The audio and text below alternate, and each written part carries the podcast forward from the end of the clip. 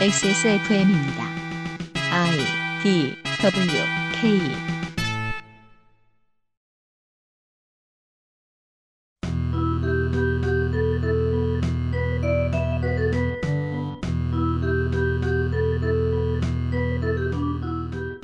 사람이 정치에 입문하며 정당을 선택할 때 고려할 사안이 많겠습니다만 옛날 한국인들은 자신이 태어난 곳 기반의 정당을 1번으로 자신에게 공천이 빨리 나올 것 같은 곳을 그 다음으로 고려했던 것 같습니다. 정치적인 정체성은 어떡하지요? 그건 정치 대비하면 그때부터 생겨나는 것 같기도 합니다. 여기 군사정권, 조폭, 해외 폭력 조직에 이르기까지 헌정사상 가장 성역 없는 수사 경력으로 유명했던 검사가 자신을 겁박하고 괴롭히던 그 보수정당의 대통령 후보가 되어 우리 앞에 서 있습니다. XSFM 그것은 알기 싫다 특별기획 대통령 선거 데이터 센트럴 기호 2번 자유한국당 홍준표 후보를 만나보시겠습니다.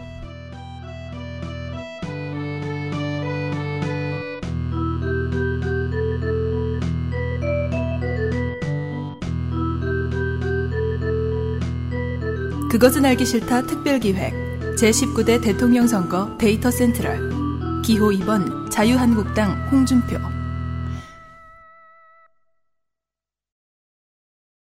지구상의 유권자 여러분 오늘 하루는 어떠셨습니까? 재외국민 선거를 아직 하실 수 있는 시간이 좀 있는 것으로 저희들이 알고 있습니다. 투표하셨습니까?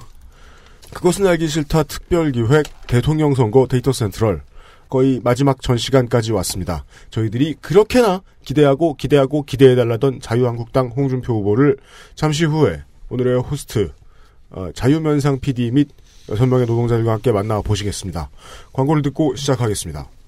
에브리온 TV 한 번만 찍어본 사람은 없는 빅그린 헤어케어 투표 기피 반응 개선에 도움을 줄 수도 있는 알렉스 기권보다 정확한 투표 미르 블랙박스 M8 투표하는 사람들을 위한 노트북 한국 레노버에서 도와주고 있는 그것은 알기 싫다 특별기획 대통령 선거 데이터 센트럴 잠시 후에 기호 2번 자유한국당 홍준표 후보의 데이터를 가지고 돌아오겠습니다.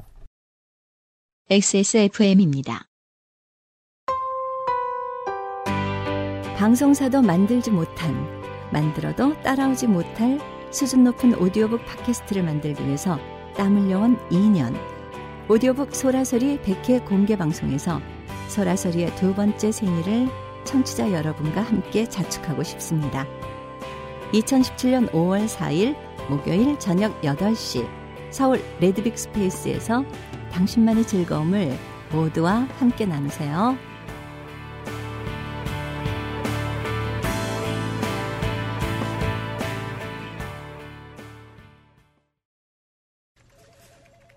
이대리 맨날 살 뺀다면서 점심에 웬 소세지야? 에이, 과장님. 이건 기름지고 짠 마트 소세지가 아니고요. 아임닭 닭가슴살 소세지예요. 어 이것도 닭가슴살이야? 한 입에 먹기 편하게 생겼네. 아이 참, 과장님. 아임닭 큐브잖아요. 국내산 현미가 들어가서 정말 부드럽고 다이어트에 딱이라고요. 질리지도 않고 먹기도 간편해서 요즘 다이어트하는 사람들은 다 이거 먹어요. 닭가슴살을 가장 맛있고 간편하게 먹는 법 프리미엄 세이프 푸드 아임닭 자유면상 PD를 소개합니다. 네, 안녕하십니까. 홍준표 후보에 대해서 기대를 많이 하셨을 텐데 그럼요. 오늘 굉장히 좀 드라이하게 하겠습니다. 왜요? 예. 예. 뭐 잔치 벌이고 싶으면은 뭐 웻하고 오일리하게 해주길 바랬지만 그래요. 이게 불안해서 쉽진 않아요. 왜냐면은 당선되면 우리 응징할까봐. 음. 그렇죠. 지금 이제 홍준표 후보가 계속 선거 운동을 하면서 예. 누굴 응징하겠다. 누굴 응징하겠다. 23분에 네, 한 번씩 이상한 말들을 쏟아내고 있습니다. 예. 체감은 더 짧지만 네. 저는 정감이 가요. 막걸리 그 음. 아저씨 같아요. 그래서 이제 저희 후보가 인기가 있는 겁니다. 네. 집권을 하면 막걸리 아씨가 칼을 쥐게 되는 거잖아. 저희 팀에 홍준표 후보를 바라보는 어떤 소회를 듣고 싶어요. 아, 네. 아, 어떻게 생각하십니까, 우리 환, 한타님? 예. 그러니까 사람이 어떻게 이제 나이를 먹어가면서 어떤 선택을 하잖아요. 네. 그렇죠. 그, 그 선택으로 인해가지고 그 사람 자체가 변하는 경우가 있잖아요. 음. 네. 근데 어떤 한 개인은 그 선택이 자기의 삶을 송두리째 좀 바꿔버리는 음. 혹은 그 사람이 그전에 살았던 모습들을 변하게 해버리는 사람도 있고 어떤 사람한테는 자기가 했던 어떤 그냥 일- 하나의 선택이 그냥 단지 선택일 뿐이거든요. 그래서 홍준표 후보님 같은 경우는 좀 약간 드라마틱하게 변화하신 케이스라고 봐요 저는 네. 이제 일대일 같은 걸 살펴보면서 네. 그러면서 그냥 이제 저는 이런 생각을 했습니다. 아, 난 어떻게 하면 그렇게 되지 않을까에 음. 대한 저 스스로에 대한 자문을 하면서 네. 반성하는 하루를 보냈어요. 음. 뭐 다른 분들 하실 말씀 없으시죠? 네. 없어요. 심, 상조 후보 그렇게 살지 말라고 한번 해주셔야죠. 왜 그렇게 살지 말라고 합니까? 본인의 삶인데. 네.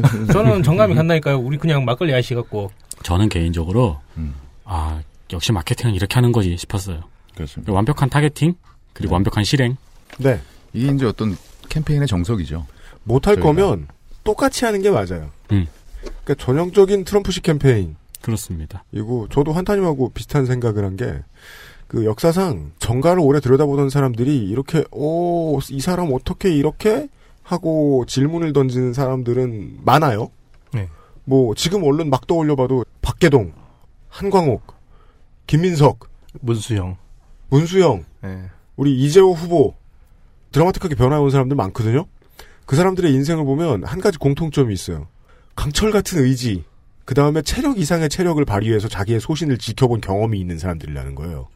슈퍼히어로급으로 열심히 버텨온 그 어떤 사람도 초인적인 능력을 발휘해서 버텨야 할 상황이 없는 세상이 돼야 되겠다라는 생각이 많이 들어요. 음. 근데 그 이번에는 등장을 막 바꿔야 되는 거 아닌가요? 어떻게요? 모래시계로요? 아. 그그 저는 리드베르베르 음. 스마트 위 돌아도 보지 마. 심, 심슨즈 음악으로 바꾸고 싶어요. 기본 정보 가겠습니다. 기호 2번 자유한국당 홍준표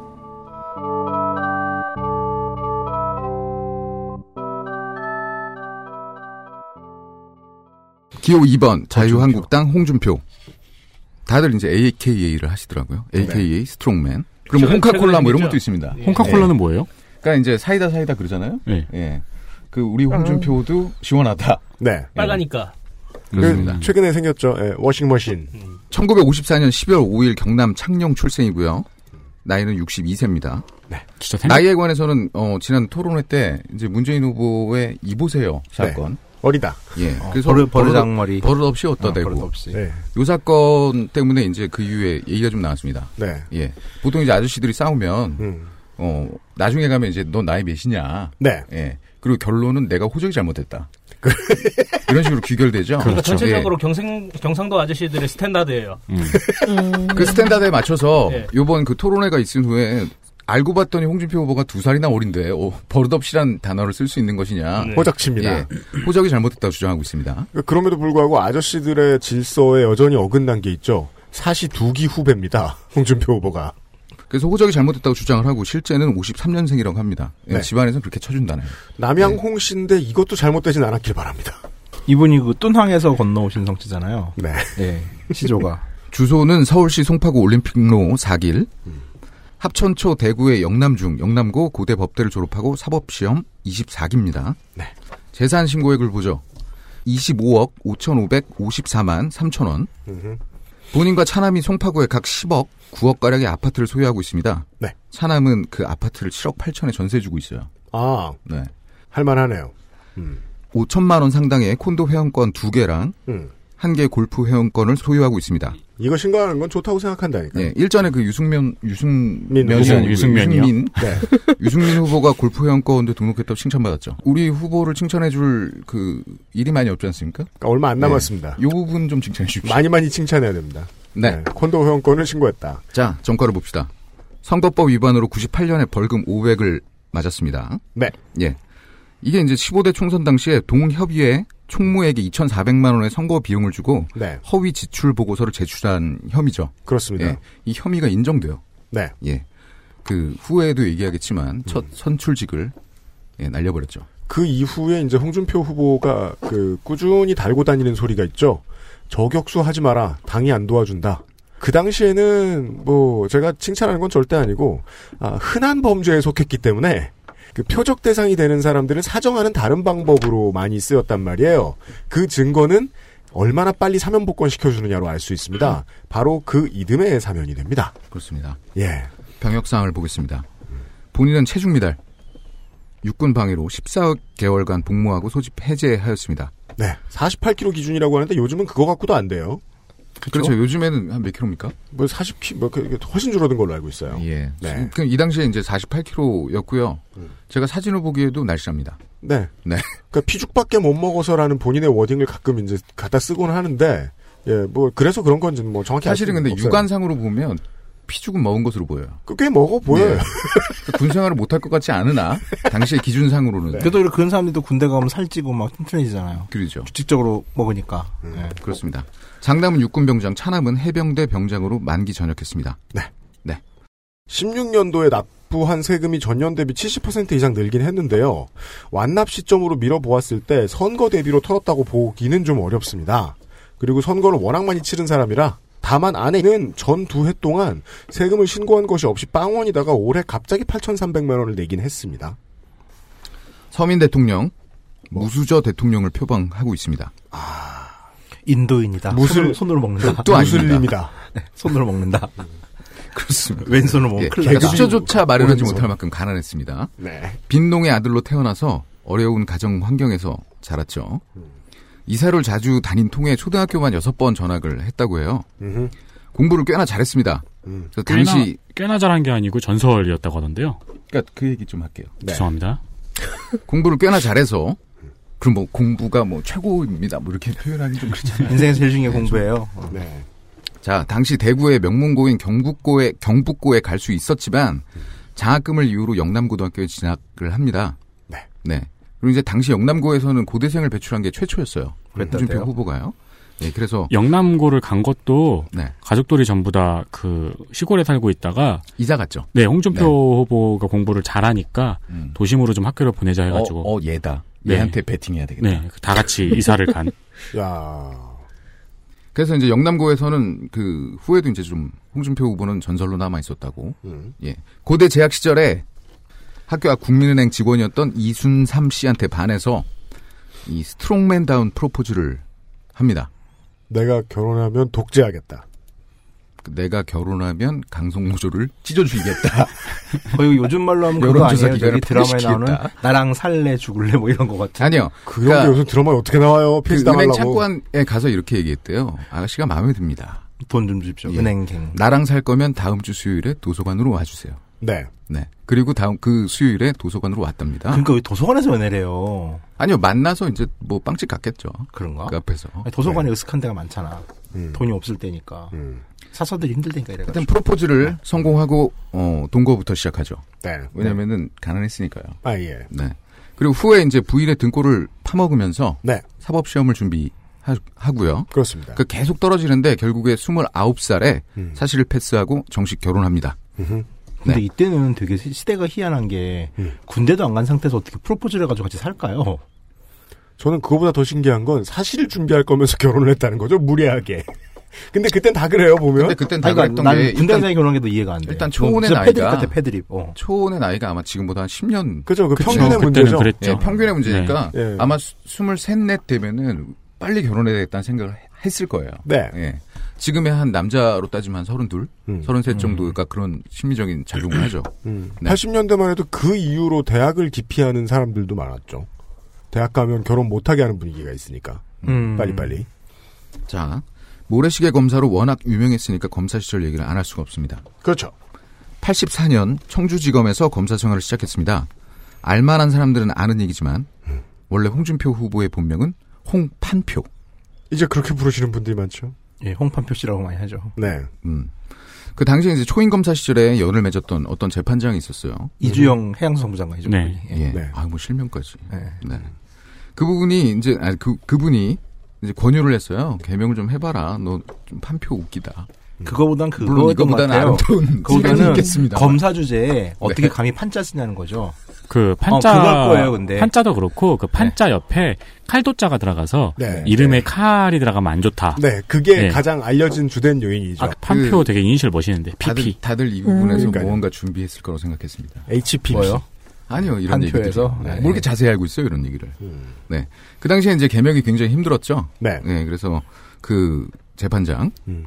이 특별 요청을 해서 개명을 성, 성공했다고 하네요. 네. 네. 오지랖이 넓으신 분입니다. 음. 네. 제법 깡이 있었던 검사였던 것은 맞는 것 같습니다. 음. 특수부 시절에 전두환의 외조카 전두환의 형인 정기환을 구속시켜서 특수부로 간 지 4개월 만에 좌천을 당합니다. 그렇죠. 저희 집안 문중 회장이었는데 그 당시에. 네. 그럼 물론 이제 전두환의 어떤 가족을 구속한 거였으나, 음. 그러니까 뭐 노태우 시절이었기 때문에 예 어떤 정부 실세와도 연결된 부분이 있었어요. 그렇죠. 예. 그래서 어쨌든 쉽지 않았던 수사였던 것은 맞는 것 같습니다.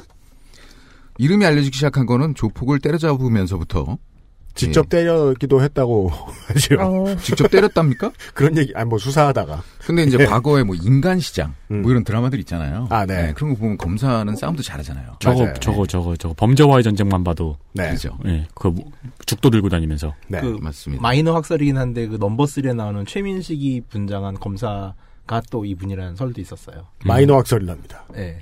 최민식이 나온 어떤 영화 넘버 3에서 최민식 욕 겁나 잘하잖아요. 예. 아그 놀이터에서 예, 저기 예. 저기 하고 한석규랑. 1대1 예. 맞짱 뜨고요. 네. 강력부 검사 시절에 광주 PJ파를 구속시키고 음. 일본 야쿠자와의 거래 현장을 덮치는 등 싸움을 잘했던 것- 것 같네요. 네. 공으로 인정받아서 서울지검으로 자리를 옮깁니다. 그리고 이제 계속 조직폭력배 제- 수사의 재능을 보이죠. 그러다가 홍준표를 진짜로 알린 사건, 슬롯머신 조작 사건, 음. 네. 빠친코의 대부인 정덕진이란 양반이랑 정관계 인사들이 개입된 대형 사건이었습니다. 네. 네. 이 당시에 그 전 안기부 기조실장, 대전지청 검사, 경찰청 치안감 이런 사람들을 구속시키고 네. 특히 이제 육공의 황태자였죠. 박철원을 구속시키면서 굉장히 이제 이름을 알렸죠. 네. 네. 이, 이 사무실을 쓰시던 박철원 씨를. 박철원 씨. 아. 그런 얘기 들었다. 아무튼 그 이제 노태우 본인도 하나의 소속이지만 그 노태우의 하나회라고 볼 수 있는 월계수회를 만든 인물이죠. 박철원에 대한 설명이 들어가는데 민정당의 메인 이벤트였습니다. 사실상 그러니까 민정당의 그 적통 후계자랄까요? 삼당 합당을 했으니까 김영삼이 좋을래야 좋을 수가 없죠. 우리 박철원 씨는 자기 자리 차지하고 들어온 옆 학교 전교 1등이니까요. 그래서 그 사람이 내각제를 꺼내 들었었어요. 확실히 예나 지금이나 이 내각제라는 건 좋긴 좋은데 한국에서는 언제나 1등을 할 수 없다는 걸 방금 깨달은 2등들 입에서 나와요. 음. 여튼 김영삼이 치고 들어오기 전까지 넘버원입니다. 그러니까 아들도 건드리고 뭐 친척도 건드리고 검사들이 지금 그거 다 하지만 후계자로 찍어놓은 사람들을 거- 검찰이 건드리는 경우는 없거든요. 기념비적이다. 그래서 사실은 뭐 이 얘기는 안 하려고 했습니다만 음. 이, 이 사건을 파는 게 팠던 게 김영삼 쪽의 의중이 좀 반영이 됐다 이런 얘기도 있더군요. 여전히 평생을 그 뒤부터 김영삼에게 매우 호의적이죠. 예. 그렇습니다. 네. 우리 후보는 이런 사건을 토대로 드라마 모래시계에서 박상원 씨의 캐릭터가 홍준표 검사를 모델로 했다. 네. 이런 얘기가 알려지면서 음흠. 어, 모래시계 검사라는 굉장히 걸출한 자귀를 네. 부여받습니다. 네. 예. 이걸로 이제 꾸준히 장사를 이어갑니다. 근 4반세기째. 네. 하지만 검찰 조직에서는 인기가 없겠죠. 네. 예. 인기가 없는 관계로 어, 요직에 가지 못하고 주변을 맴돌다가 결국에 그만두고 변호사를 개업합니다. 음. 네. 자, 고위직 및 선출직 커리어를 보겠습니다. 신한국당의 러브콜을 받고 15대 총선 서울 송파 갑에 출마해서 현직 의원을 꺾고 화려하게 데뷔를 하게 됩니다. 네. 하지만 앞서 설명했다시피 임기를 1년 앞둔 상태에서 음. 500만 원 때려맞죠? 네. 그러면서 배지가 날아가고요. 네. 국민의 정부 최초의 표적 대상이었습니다. 네. 하지만 보궐선거를 만들어 본 사람은 보궐선거에도 강합니다. 네. 2001년 보궐선거에 동대문 갑으로 다시 당선되고요. 네. 이후 17대, 18대 내리 당선됐습니다. 그 사이에 2006년 서울시장 경선에 나가서 무상급식 이전에 음. 울기 이전에 오세훈과 대결하여 참패했고요. 맞아요. 예. 그러니까 울기 직전에 오세훈은 꽤 강한 사람이었습니다. 아우 그때 오세훈은 예, 대권 주자. 그렇죠. 예, 다섯 손가락 아니었죠 언제나. 네. 2007년 한나라당 대통령 경선에는 반값 아파트 공약을 들고 나가서 음. 노장렬이 전사했습니다. 네. 네. 후에 미련을 못 버리고 반값 아파트 법안을 발의하기도 했었습니다. 음, 2011년 한나라당 당대표가 됩니다. 네. 그때 경선 사진이 남아 있는데요. 네. 지금 보면은 이제 홍준표 후보하고 유승민 후보가 나란히 서 있어요. 맞습니다. 근데 홍준표 후보는 빨간색 넥타이를 메고 있고 유승민, 후보는 하늘색 넥타이, 파란 넥타이 메고 있어요. 네. 아. 미래의 정당을 예견하게 해줘요. 음. 그렇습니다. 음. 어, 당대표가 된 당시 당선 소감 연설을 잠깐 보겠습니다. 현대조선소에서 일당 800원을 받던 경비원의 아들 고래채 아, 고- 고리채. 고리, 채 고래채. 그러니까 이 사체가 크면 고래가 그치, 그치, 그치, 그치. 작으면 새우채. 고리채 사체로 100만 머리채를 원 이하는 잡혀 크릴 새우채. 야 이거 되게 그 슬프고 아름다운 얘기인데 알았어, 제가 알았어. 망쳐버렸습니다. 네. 들을게, 들을게, 들을게. 고리채 사체로 머리채를 잡혀 길거리를 끌려다니던 그 어머니의 아들이 집권 여당의 대표가 될 수 있다는 희망을 국민 여러분이 보여주셨습니다. 이렇게 얘기했죠. 이건 거의 그 이재명 출마 선언문하고 거의 배틀뛸 내용이죠. 근데 이 얘기를 되게 많이 두부- 들어보셨을 거예요. 이게 선거운동에 좀 관심이 있으신 분들은. 음. 네. 저 문장에서 이제 집권여당의 대표를 대통령 후보로 바꾸면 요새 홍준표 후보가 됩니다. 네. 예. 이게 그의 시그니처라고 할 수 있죠. 음. 요게 이제 무수저의 어떤 기반이고요. 네. 예. 전, 음, 알겠습니다. 넘어가고요. 음. 자, 19대 총선에 민병두 의원에게 패하면서 중앙정치에서는 이제 정리되는 건가? 이런 시선으로 본 사람들이 꽤 있었습니다. 자신의 원래 지역구였던 동대문갑에 내보냈음에도 불구하고 나중에 핑계를 대죠. 거기는 그때 야당 강세였던 사지였다. 자기 지역구를 가서 그런 말을 하면 안 되는데. 거기서 막 오래 했거든요. 여튼 그때 종평은 이제 홍준표는 사실상 은퇴각이다라고들 많이 말했습니다. 네. 하지만 대선 출마로 사퇴한 김두관 지사의 빈자리를 냅다 채우면서 그렇죠. 완벽하게 재기에 성공합니다. 그 네. 김두관 의원이 여태 까이는 원인 중에 하나죠. 네. 그렇습니다. 네. 그때 흥분해가지고 사실 그 지사직까지 사실 던질 이유는 없었거든요. 현재까지 근 6년째 경남 도민들은 홍준표랑 지냈습니다. 홍준표 후보랑 지냈습니다. 네. 도지사 재임 동안 진주 의료, 의료원을 폐업시키고 무상급식을 중단시키는 등 네. 나를 잊지 말아줘. 그렇습니다. 물망초. 예. 꾸준히 한- 중앙에 한 번, 던지고 한 있습니다. 번, 한번 붙어봤다. 네. 그런 액션으로 어떤 여론의 분위기는 굉장히 싸늘했습니다. 하지만 언론에는 굉장히 자주 등장하죠. 음. 그리고 이제 늘 올곧게 막말을 아니죠. 그걸 울고 뜨고. 말을 편하게 해온 그 스킬이 날이 갈수록 이 늘어나기 때문에 사람들은 우리 유권자들 우리 사람들은 그를 읽는, 읽는, 읽는 것에 실패했습니다. 잊을 수가 없는 양반이죠. 그래도 지금 존재감만큼은 그러니까 마케팅 진짜 잘하는 거예요. 굉장합니다. 네. 물론 위기가 없지는 않았습니다. 최고는 이제 성환종 리스트 파문이었죠. 네. 당시 리스트에서 리스트를 쫙 보면 이런 생각, 이런 얘기들이 많이 나왔어요. 어, 보낼 사람은 홍준표밖에 없는 것 같다. 그렇죠. 음. 예. 그런 이제 호사가들의 얘기에 힘입어 어, 1심에서 징역 1년 6월, 추징금 1억을 맞고 이제 안녕히 가시나 했습니다. 네. 네. 하지만 2심에서 무죄가 선고되고 어, 우리가 벽- 벽보에서 홍준표 후보를 만나기 어떤 기반이 되었습니다. 그 예. 결국 그래서 돌이켜 보면요 성한종 리스트로 정치 생명 날아간 사람은 이완구 씨밖에 없어요. 그렇죠. 그쵸, 국무총리 그쵸, 그쵸. 직전에서. 예. 네. 그리고 사실 올해 2월까지만 해도 홍준표 후보가 그 자유한국당의 대선 후보가 되리라고 누가 생각했겠습니까? 그렇죠. 예. 그렇죠. 그러니까 그러니까 모든 게 홍준표에게 맞아떨어졌죠 여기까지는. 모든 모든 운이 다 모여서 진정한 아달이라고 하죠 이걸. 네, 진짜. 예. 네. 대선 주자들이 저절로 하나둘씩 나가떨어지고. 그렇습니다. 예. 그런 어떤 우여곡절이 하여튼 많았습니다. 음흠. 예. 해피한 그 길을 걸었습니다. 확실히 이제 바깥에서 이야기를 할 때 준비는 다 열심히 합니다. 모든 대선 후보라는 사람들이 어떤 이미지를 보일까 무슨 이야기를 할까 준비 다 합니다. 그리고서도 우리가 보기엔 말실수인 것 같은 말들을 하는 거거든요. 음. 다만 에티튜드 하나만큼은 당당하게 그지 없다는 게 나머지 후보들하고 가장 많이 다른 점이죠. 이런 실례를 보실까요? 지난 3월 29일에 페이스북에 쓴 글입니다.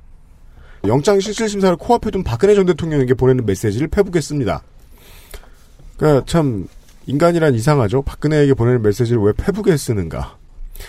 사실 여부는 알 수 없지만 전두환 전 대통령이 캐디에게 팁을 만 원 주면서 이제 내 전 재산은 26만이라 26만 원이라고 농담을 했다고. 한 나라를 책임졌던 사람은 어떤 위기가 닥쳐도 여유와 유머를 잃으면 안 된다. 전두환 갑이죠 진짜 거기에 대해서는. 위로인지 알 수 없는 위로죠. 음. 그러니까 본인이 잘 실천하고 계시네요. 홍준표의 태도를 보여줍니다. 민주당에 들어갈 뻔했잖아요. 아, 네, 그렇죠. 원래 이제 한참 모래시계 검사 날릴 때 이제 여기저기서 코를 불렀는데 음. 만약에 홍준표 후보가 이제 그 꼬마 민주당에 들어갔다라면은 네. 음. 이제 그 노무현 전 대통령과 같은 당에서 네. 있었고 그러니까 아까 얘기했잖아요. 어떤 하나의 선택으로 사람이 변했다고. 여기 민주당에 들어갔던 홍준표는 어떻게 됐을지 모르는 거죠. 그러니까 YS계 출신의 정치인들이 민주당의 홍준표 검사를 끌어들이기 위해서 홍준표 당시 변호사를 끌어들이기 위해서 묻어내 애를 썼어요. 그 중에는 노무현 의원도 있었단 말이에요. 어쩌면 지금 1번 당의 후보가 홍준표일지도 몰라요. 그랬을 그럴 수도, 수도 있죠. 있어요, 진짜. 그랬을 수도 예. 있죠. 네. XSFM입니다. 전 세계에서 가장 많이 팔리는 노트북 브랜드? 글로벌 판매율 1위 레노버. 지금 바로 XS몰 전용 특가에 구매하세요. Lenovo for those who do. 살찔까봐 걱정되지만 야식과 맥주 한 잔을 포기할 수 없다면 프리미엄 세이프푸드 아임닭 어, 홍준표 후보가 공약이 없다고 생각하시는 분들이 많을 겁니다. 큰 오산이다. 예, 큰 오산입니다. 많이 준비돼 예, 있다. 많이 예. 준비돼 있고 본인이 제 잘 모를 뿐입니다. 후보보다는 예, 저희 후보보다는 많은 것 예. 같아요. 저도 보는 느낌. 자, 그렇게 없었나요? 안, 안 후보께서.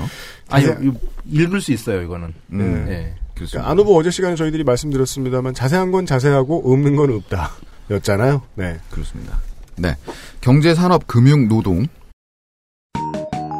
기호 2번 자유한국당 홍준표 경제, 산업, 금융, 노동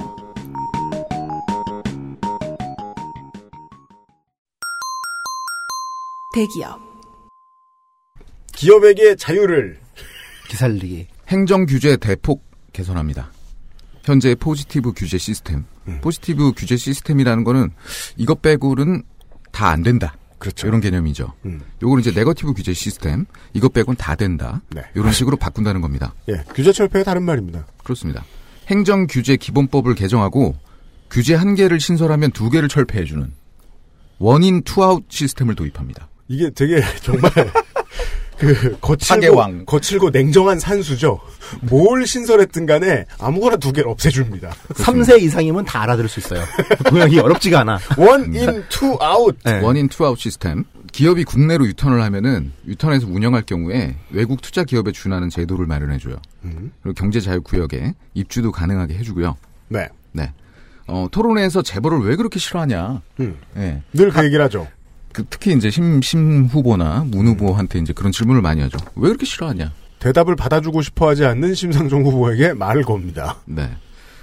그렇게 투정 부린 것과는 다르게 네. 예, 별개로 총수일가 일감 몰아주기나 음. 기업 지배 구조 구조 개선 같은 분에선 약간의 관심이 있습니다. 그래요. 약간. 네. 네. 먼저 다중 대표 소송제를 도입한다고 합니다. 심지어 홍준표 후보 캠프가 이걸 받았습니다. 그렇습니다. 예. 이 다중 대표 소송제는요. 네. 모회사 주주가 불법 행위를 저지른 것으로 의심되는 네. 다시 자회사 한번 설명드리죠. 네. 음. 자회사 임원을 상대로 소송을 제기하거나 그렇죠. 자회사의 해당 임원에 대한 소송 제기 요구를 할 수 있는 제도입니다. 음흠. 예. 이런 경우에는 이제 그 자회사가 지주회사를 손해를 보게 했거나 음. 그룹 총수가 사익을 위해 자회사를 이용했다 하더라도 네. 어, 현재 시스템에서는 요거를 가르내기가 쉽지가 않습니다. 그렇습니다. 예. 근데 이 제도를 도입하면은 계열사들을 통한 대기업의 편법 상속이나 부의 증식을 막는데 좀 용이해진다. 이런 평가들이 많고 국회에서도 전부터 꽤나 논의가 되고 있었던 제도예요. 매우 그렇습니다. 네. 그래서 이제 그걸 어제도 설명해 드렸고 내일도 말씀드리겠지만 문캠은 좀 온건하게 하지만 반드시 받아들인다. 안캠은 좀 더 빡세게 손자 회사고 뭐고 다 이렇게 세게 나가고 있는데 여기서 궁금한 건 홍준표 캠프가 이게 뭔지 알고 있는 게 있느냐?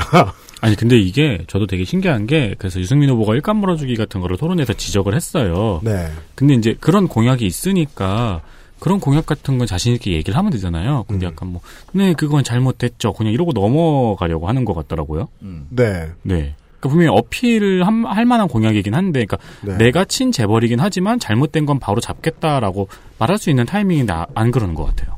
그, 그 다수의 주주가 소송을 가능하게 할 수 있는 이 제도 같은 경우에는 이거 하나 받고 다른 무슨 규제 두 개를 빼도 대기업은 무조건 손해입니다. 한국 재벌은. 음. 이거 지금 알고 넣었는지 걱정됩니다. 저는 이게 의심한다기보단 걱정됩니다. 음. 홍캠프에게. 네.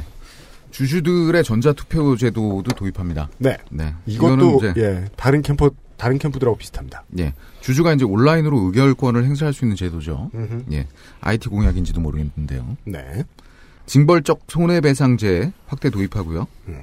위반 횟수에 따라 금액 상승폭이 높아지는 과징금 누진제 도입, 공정위 의무 고발제 제도 개선, 소비자 집단 소송 제도 이런 것들을 확대하거나 음. 없는 것은 도입하고 네. 예 하겠다고 합니다. 강론으로 들어가 보면 그 기업 친화적이지 않은 것들을 다 받았습니다. 네. 하지만 총론에서만은 다릅니다. 근데 토론에 나오면은 이 얘기를 하나도 전혀 절대 하지 홍보하지 않아요. 않죠. 네. 어필하지도 않고 아, 그리고 3%만 이 얘기하잖아요. 얘기를 물어보는 사람도 없고요. 네. 네. 그리고 사실 그 정말 그 하나의 목표를 가지고 있는 캠페인이라 이런 거를 떠들 이유도 없습니다. 그 하나는 뭐예요? 그러면은 공약 노조 파괴요. 아, 강한 얘기들 있잖아요. 그런 얘기들에 반응하는 유권자층들이 분명히 존재하거든요. 음. 예. 그 표만 받아도 네. 예. 괜찮은 캠- 선거고 괜찮은 캠페인이죠. 네. 이런 식으로 평가해도 되나요? 뭐 그럼요. 네. 경제, 산업, 금융, 노동 뭐 되게 비싸요? 있어요. 아. 거의 없네요. 그죠? 기업 기살리기라고. 그 기자는 왜 한자로 쓰고 그래? 그러니까 이렇게 길게 얘기할 필요 없잖아요. 출소를 앉혀놓고 기출을 해주는 게 아닐까요? 그러니까 말이에요. 중소기업 공약 보여주세요. 중소기업으로 넘어가겠습니다. 네. 중소기업, 정부 조직법을 개정해서 네. 어, 중소기업부를 신설할 예정입니다. 네. 네. 대기업과 중소기업 간 불공정 거래를 시정하기 위해서 상생법 아시죠 상생법? 네. 고발 요청 검토 시에 네. 음. 어, 조사 권한 규정을 넣도록 하고 원스트라이크 아웃제를 공정거래 관련법에 도입해서 가해 기업에 대해서 네. 공공 분야에 완전히 퇴출시키는 방안을 마련한다고 합니다. 홍보식으로 말할 것 같으면 강론은 좌파예요. 경제정책 보면. 근데 사실 이제는 이제 좌파라고 얘기할 수도 없을 만큼 이만큼 정말 진전하는 것은 맞습니다. 어, 맞아요. 네. 예, 어떤 후보든 예, 이 정도는 다 이제 그러니까 홍- 우리 홍 후보 정도도 이 정도는 내밀 수 있는 네. 예, 이만큼 전진했죠. 원스트라이크 아웃이라 그래서 한 번 파워펌은 아웃이라는 줄 알았네요. 자, 그러니까 원스트 그것도 비슷한 마인드이긴 예. 하잖아요, 지금. 사실 그거구만. 아, 그거였어. 아, 어쩐지 토론회에서 계속 스트라이크라고 하더라고요. 아, 제가 준비가 그 부족했네요. 어쨌든 현재는 6개월간 참여 제한을 두고 있는데요. 네. 예, 이걸 이제 완전히 퇴출시킨다고 하는 거죠. 네. 자, 내일 채용 공제를 대폭 확대해서 네. 취업자가 4년 뒤 3천만 원의 목돈을 받을 수 있도록 하겠답니다. 음. 음. 이 내일 채용 공제에 대해서 알고 계십니까? 음. 이게 사업자 직원이 음. 공동으로 납부를 합니다. 그래서 5년이 지나면 기업과 인력이 낸 납입금에 이제 만기 이자를 주는 공제 시스템이에요. 음. 그렇습니다. 네. 물론 이제 5년이 안 되면은 음. 기업이 낸 돈은 안 줍니다. 네. 어, 네. 그러니까 기업과 노동자가 함께 내는 적금인 거예요. 그렇습니다. 예. 그렇게 되는데 이제 5년을 버텨야 돼요. 네. 요거 이제 성공시키려면요. 음. 예. 그래서 이제 어 본인이 낸 납입금에 이제 기간이자만 쳐서 주는 거고요. 음. 네. 요런 제도입니다. 네. 가업 승계 인센티브. 자, 요게 묘합니다. 중소기업의 경우에 한정되긴 하는데 네. 가업을 승계할 때 페널티를 주는 것도 아니고 페널티를 안 주는 것도 아니고 인센티브를 주고 인센티브를 강화합니다. 그렇습니다. 3천억에서 1조 원까지 확대를 할 거라고 하네요. 아니 1조 원까지 상속세를 깎아줄, 그러니까 상속세를 깎아준다고는 정확히 말 안 했습니다만은. 그러니까 정확한 그 내용은 없는데 제 생각으로도 그냥 세제 혜택일 것 같아요. 가업 네. 승계의 부담을 1조까지 받을 수 있는 기업에게 혜택을 준대요. 그 정도 되는 기업은 어느 정도 규모일까요? 음. 가져봤어야 알죠. 라멘집. 그러니까 제가 이거 듣고 두 가지 생각이 나는 게 하나는 그 상속을 쉽게 해주는 거하고 음. 하나는 미스터 초밥왕 같은 그림 있잖아요. 아. 버지가 그러니까 초밥을 진짜 얼마나 만들어요. 아버지가 긍지를 갖고 망해가는 초밥집을 예. 살리기 그 위한 아들의 모습. 1조 원짜리 광명 네. 이케아만한 그 라멘집이. 그렇죠. 그럼 이 연 일조 고백 받겠네. 400만. 뭐 그 정도면 가능하겠어요. 우리 아버지가 그 긍지를 갖고 만들었던 쇼핑센터를 음. 그 대기업 아니에요? 그 정도 되면? 그럼 핀란드 근데 A의 뭐 아버지가 만든 그런 생각이 들어요. 우리나라는 이제 그 우리 그 일반 국민들도 네. 음. 대기업이라는 어떤 개념 이거를 재벌과 좀 혼동하는 측면이 있는 것 같습니다. 아, 네네네. 음. 예. 사실 은 그래서 어 이게 중소기업 파트 아 중소기업 이제 진정한 가업이잖아요. 네. 아니 저 대기업이 아, 뭐, 뭐, 뭐, 예, 재벌 네. 기업이요. 네. 예.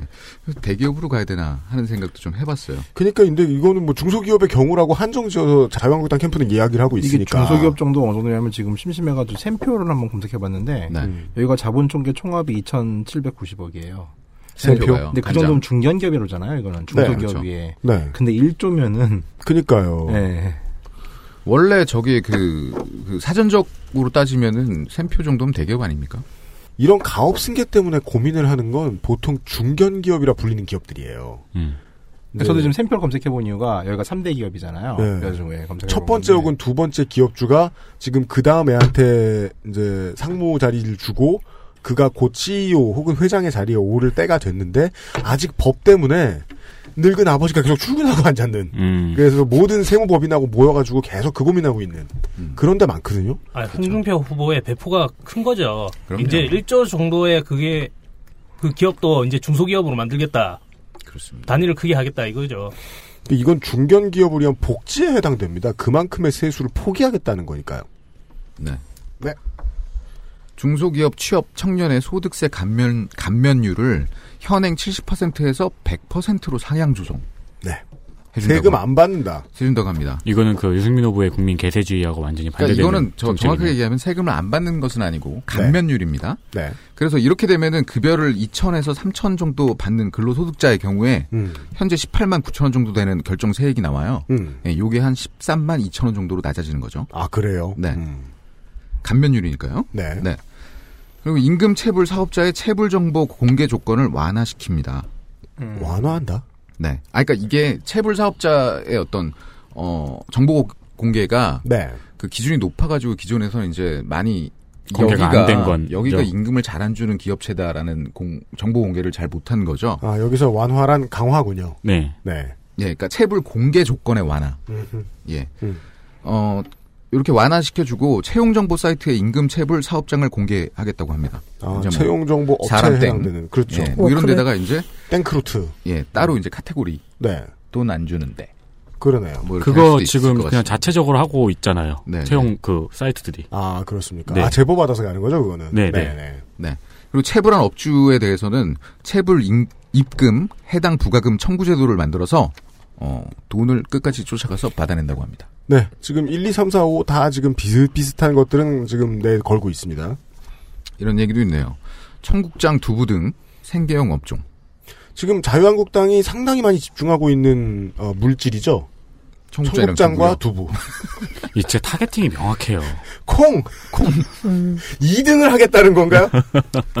그런 거죠. 그러니까 자기 콘크리트 지층만 가지고 아. 이번 대선을 넘어가겠다는 거예요. 일단 음. 아, 완벽한 2등 전략이네요.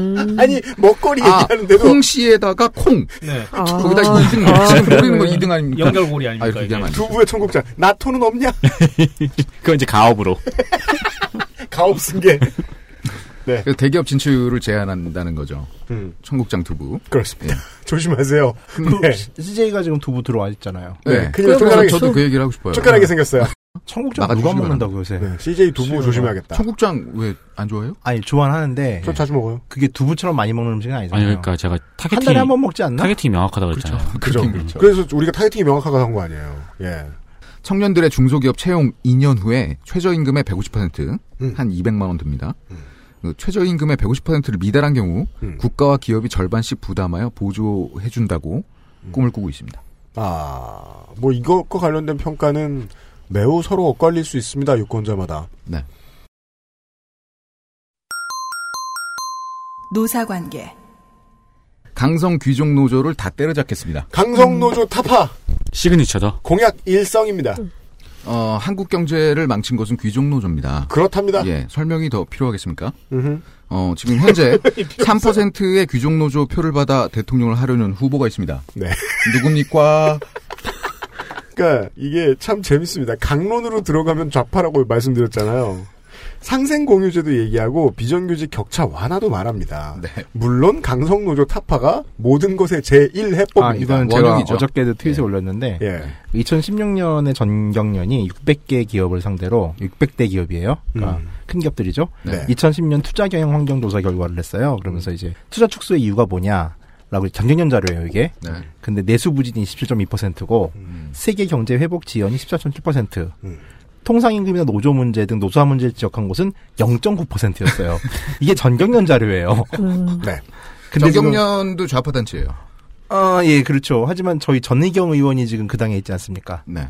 네. 자유경제원 출신이죠. 네네네. 예. 그러니까 전원책 변호사도 거기. 정경원 정경원에서도 이렇게 얘기를 해요 지금 그러니까 노사 문제 같은 걸 얘기하지 않아요. 네. 어, 네. 갑자기 마음 편해지면서 막 아무 말 할래요. 네. 그 다만 이제 그 경제지와 보수지가 얼마나 이 의견에 힘을 실어주느냐의 문제죠. 아니 안 실어주잖아요. 그러니까 거기도 좀 정규직은 뭔 소리 해야 되잖아요. 지금. 언제나 뭐 좀 보수적인 그 정규직 노조는 언제나 보수적인 결론을 많이 냅니다만 그래서 저는 최근에 그 요 며칠 전에 있었던 그제 터진 기아차 노조 비정규직과 분리 병크 같은 뉴스가 음.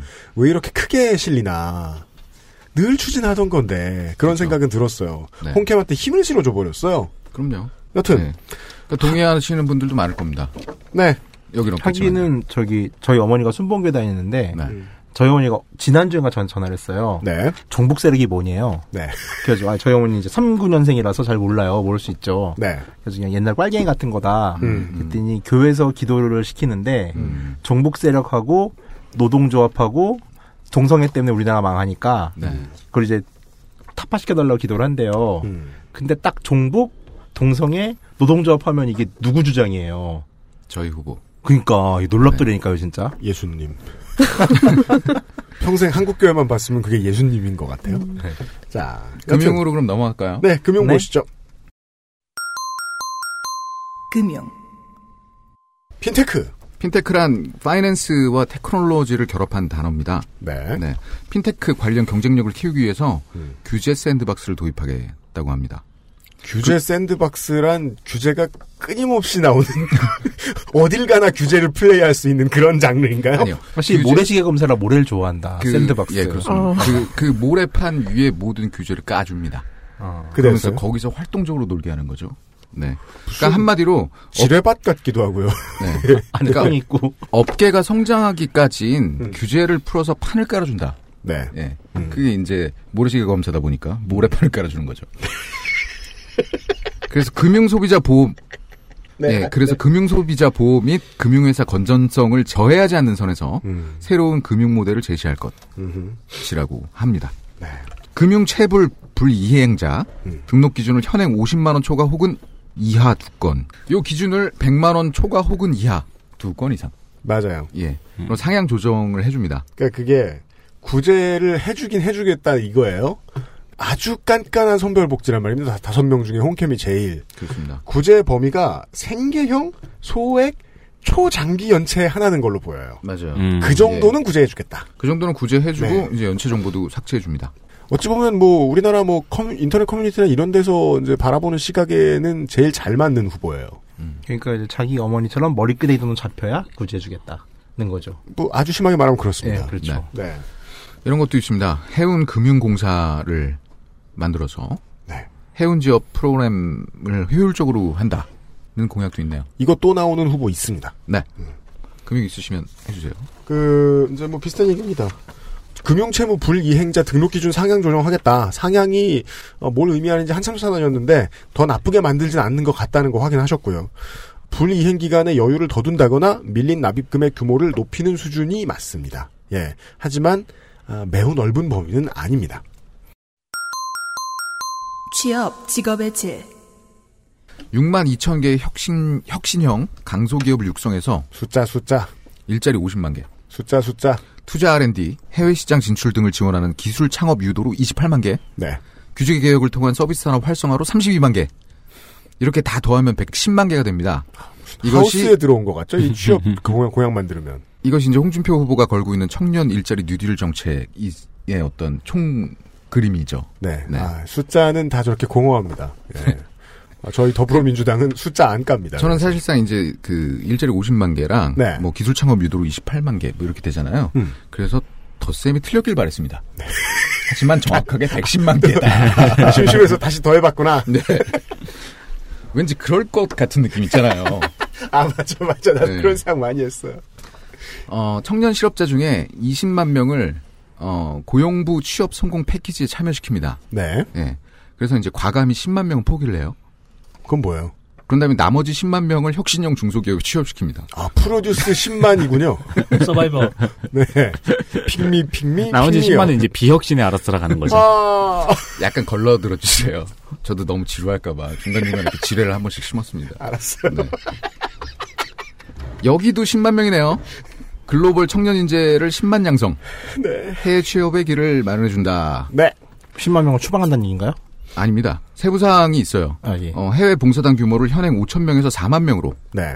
예. 그러니까 봉사를 가면 이제 해외 체험도 되고 음. 그러면 은근슬쩍 그쪽으로 취업해 볼까? 지금 콜카가 판이 커지는다는 얘기죠, 이게 지금. 그렇죠. 네. 그런데 꼭 꼭 그 주체가 코이카가 되라는 법은 없으니까. 근데 그러니까 그러니까 공약집에서는 코이카를 적시하고 있습니다. 음. 아 코이카 어떻게? 예.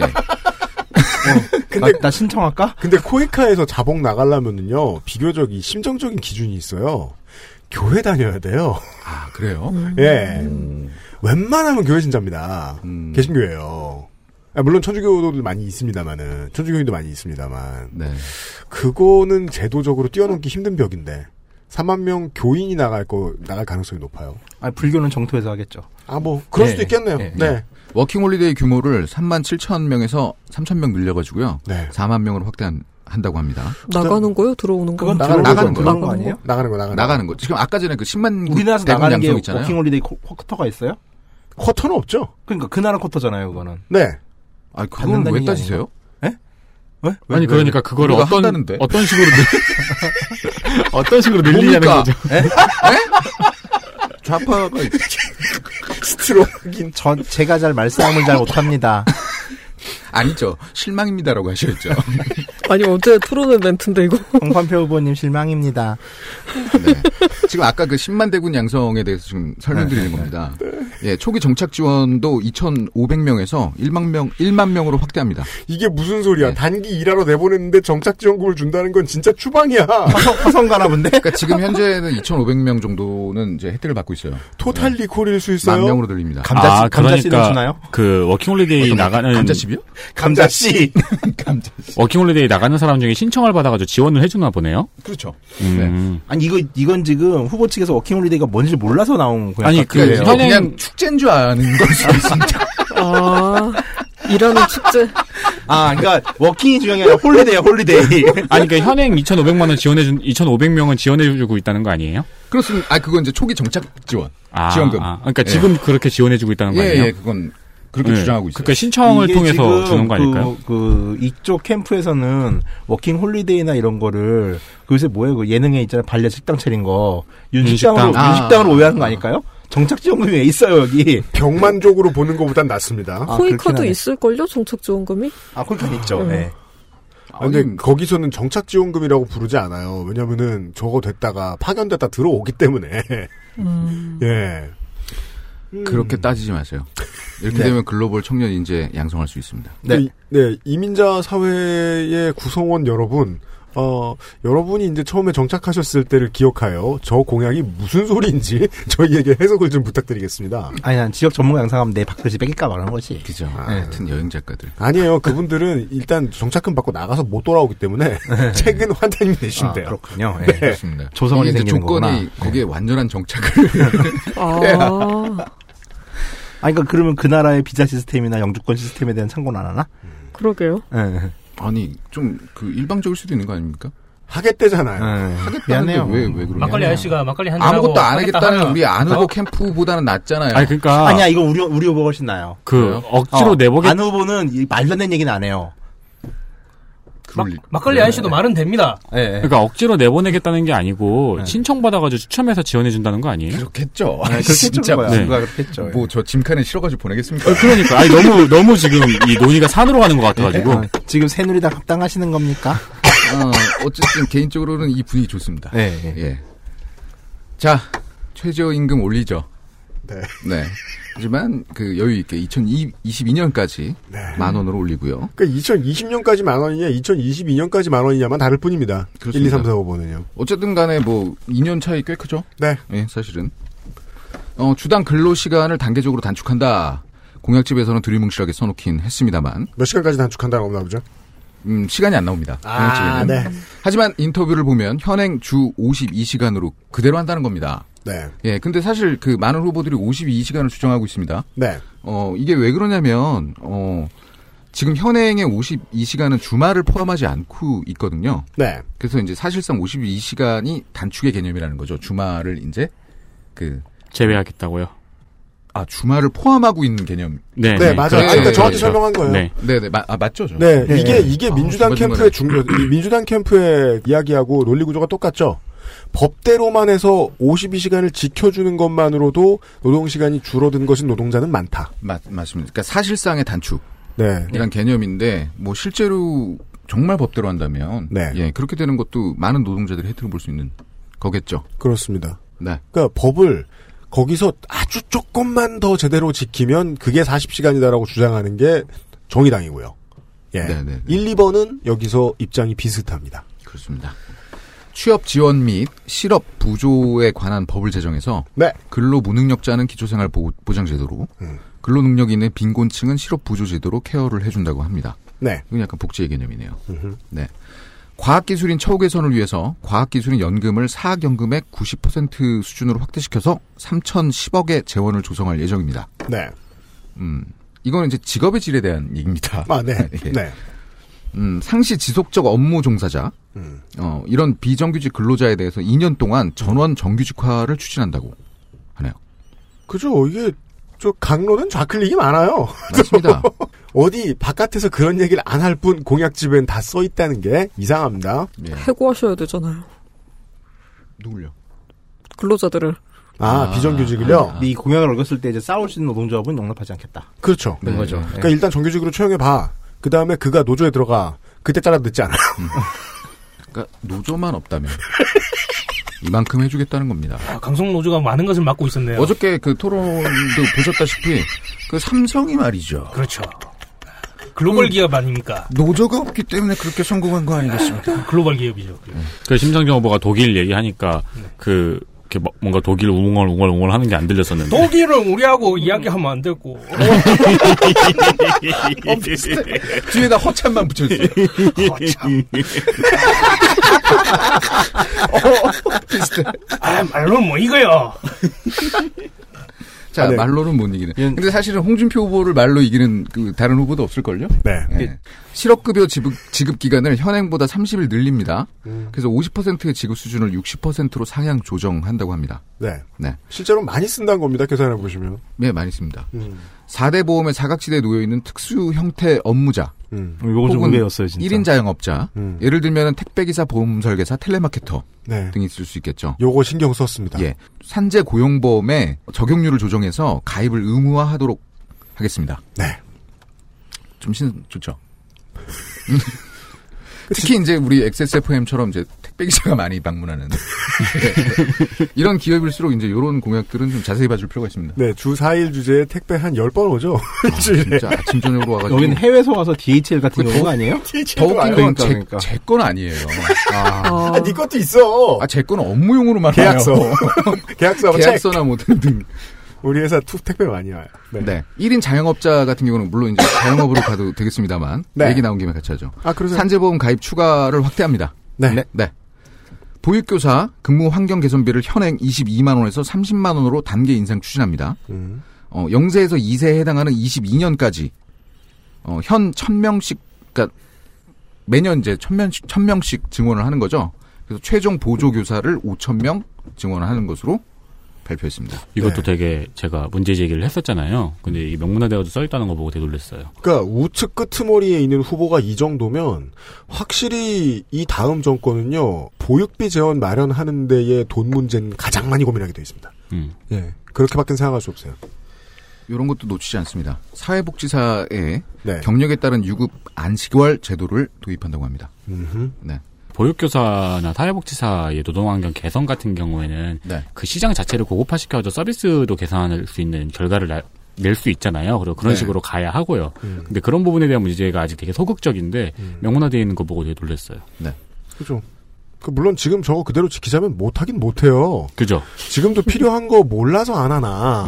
그래서 예. 홍준표 후보 공약을 그 생각은 했었어요. 나 저도 뒤다 보면서 박근혜 씨 공약이랑 비교를 해가지고서 같이 보는 게 이건 맞지 않을까라는 생각이 맞아요. 살짝 들더라고요. 네. 그러니까 박근혜 18대 박근혜 캠프와 17대 이명박 캠프의 공약과 비교해 보면 확실히 그러니까 저도 이제 어제 그래서 그걸 한번 그냥 슥만 봤어요. 저도- 저도 슥만 봤어요. 시간이 없어가지고, 예. 근데 그 일관성은 확실히 보여요. 맨 윗줄에는 우파적 가치가 써 있고 아래는 좌파적 강론이 써 있어요. 똑같아요, 그거. 네, 맞아요. 그래서 우리는 지금 만약에 홍준표 후보가 당선됐을 경우에 이것이 지켜지는가를 뭐 6개월 뒤에 1년 뒤에 우리 방송을 다시 들어보신다면 더 재밌을 것 같아요. 자, 물론 취업- 늘 뭐- 재밌을 거예요. 홍준표 후보가 당선되면. 그러니까요. 매일같이 그거- 재미있을 거예요. 그걸 만약에 전자제품 마케팅이라고 생각을 한다면은 제일 윗줄에는 저관여 소비자가 중요시하는 정보를 적은 다음에 밑으로 내려가서 고관여 소비자가 중요시하는 정보를 적거든요. 근데 그것과 관련이 있을 수도 있겠네요. 그러니까 뭐 맨 위에 편하고 빠르 쉽고 빠르다. 네. 맨 밑에는 뭐, 뭐 CPU 못 썼고 뭐가 램, 뭐가 램 어떻고 자기가. 뭐 예. 예, 어디에는 동작하지 않으며 네네네. 옵션이 되게 다양하고 네. 그렇죠. 네, 랜섬웨어 걸릴 수 있어요. 고장나면 안 고쳐지고. 근데 그건 일관성이 있지. 홍 후보는 비정규직 사용 사유 제한과 관련해서는 비정규직 감소를 위해 적극 검토가 필요하다는 워딩을 내민 적은 있습니다. 이런 말도 했습니다. 비정규직 채용과 해고를 반복하는 기업에는 고용보험료 할증 등의 페널티를 부과하겠다는 말도 했습니다. 특수고용자의 노동자성 및 기본권 보장 문제는 이게 뭐 몇 번을 5번부터 말씀드렸습니다만은 그 저 김선동 후보 때부터 말씀드렸습니다만은 이번에 갑자기 나온 건 절대 아니고요. 노동시민 사회단체가 최소 10년 넘게 싸운 문제입니다.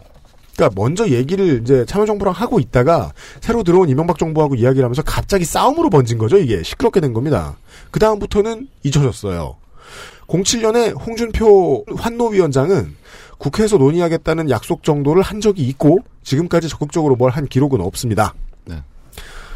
취업 준비를 위한 인터넷 강의 수강료 50% 할인? 공약인데요. 네. 할인은 공급자가 할 말이고 정치인은 인하라고 말해야 될 것 같지만 넘어가겠습니다. 소상공인과 청년, 청년 창업자 및 청년 구직자 이 세 세대에서 데이터를 추가 제공합니다. 무슨 데이터요? 무슨 데이터? 모바일이겠죠. 모바일이겠죠. 아, 그, 저, 그 데이터요? 예, 무슨 뭐 네, LTE 데이터. 국방 데이터 이런 걸 주면 이상하잖아요. 빅데이터. 빅데이터를 큽니다. 이런 좀 이상하잖아요. 네. 데이터 15기가 이상. 보세요. 소상공인하고 청년 창업자하고 청년 구직자한테만 추가 제공하잖아요. 그래서 데이터를 싸게 쓰고 싶으면 취업을 준비하다 말고 자영업자가 되면 돼요. 음. 취업하면 데이터 비싸져요. 자기 지방 혹은 자기네 정당이 지금 도지사나 시장을 맡고 있는 지방의 정책들을 갖다 끌어올리는 경우가 오늘 내일 보이시는데요. 경남형 기업 트랙이라는 게 있습니다. 아, 있죠. 예, 경남도지사 홍준표 경남도지사가 끌어낸 이제 작전인데요. 홍지사 취임 직후부터 추진된 사업인데 돈의 기업 서민 자녀 우선 선발제예요. 대단한 건 아니고 협조하는 기업에 금융 우대 지원을 하겠다고 2013년 초부터 막 터뜨렸어요. 네. 그래서 멱살 잡고 끌어들여온 게 BNK하고 경남농협이에요. BNK는 BNK 금융주주 부산은행이죠. 보도자료에 따르면 14년에 36명, 15년에 357명, 16년에 668명을 채용했답니다. 음. 경남도의 보도자료가 겨우 이 정도예요. 호의적인 자료로만 해석해도 취업 진작에 가져오는 효과는 없거나 미미합니다. 예, 이것을 예로 들고 있습니다. 자영업, 중소상공인 시장기금을 22년까지 10조 원으로 확대해서 소상공인의 대출을 확대해주는 거죠. 아이고, 대출. 이게 저런 정책 들으면 되게 소외감 든다니까요. 대출 네. 안 하고 사업하는 사람. 대출 안 나와요? 유임 씨는? 안 해봤어요. 대출하기 무서워서. 예. 이제 홍준표 후보가 되면은 대출해줄게요. 네. 마음껏 대출하고 안철수 후보나 유승민 후보가 당선이 됐다. 그러면은 저는 그냥 지금부터 마음껏 돈 꾸고 마음껏 망해도 돼요. 음. 근데 그, 그러고 싶은 것 같진 않아. 네. 재창업 지원을 위해서 한국 폴리텍 요런 그 학교들을 수도권 내 한 두세 개 정도 네. 예, 선별해 가지고 외식 패션 디자인 주얼리 학과 이런 소상공인 특성화 대학으로 육성을 한다고 합니다. 네. 저도 이거 할 얘기 있어요. 음. 얘기하세요, 그럼. 아, 해요 지금? 네, 지금 해봐요.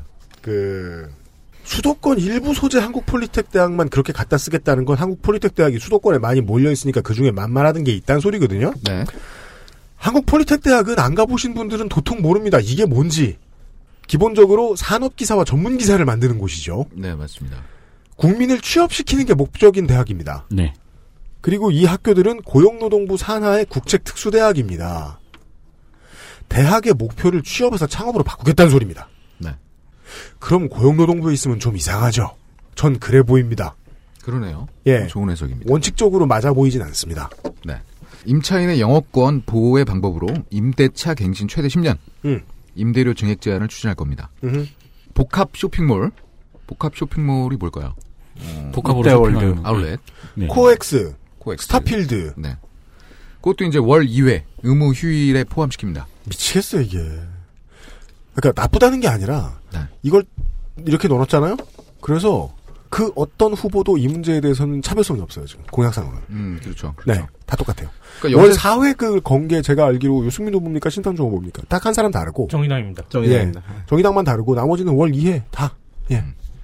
월 2회. 그래서 이제 영세상인들은 보호가 된다는 거죠. 네. 그래서 어, 대형 전통시장 같은 경우엔 음. 어, 가게 이제 권리금을 보호 대상에서 추가를 해준다고 합니다. 네. 어.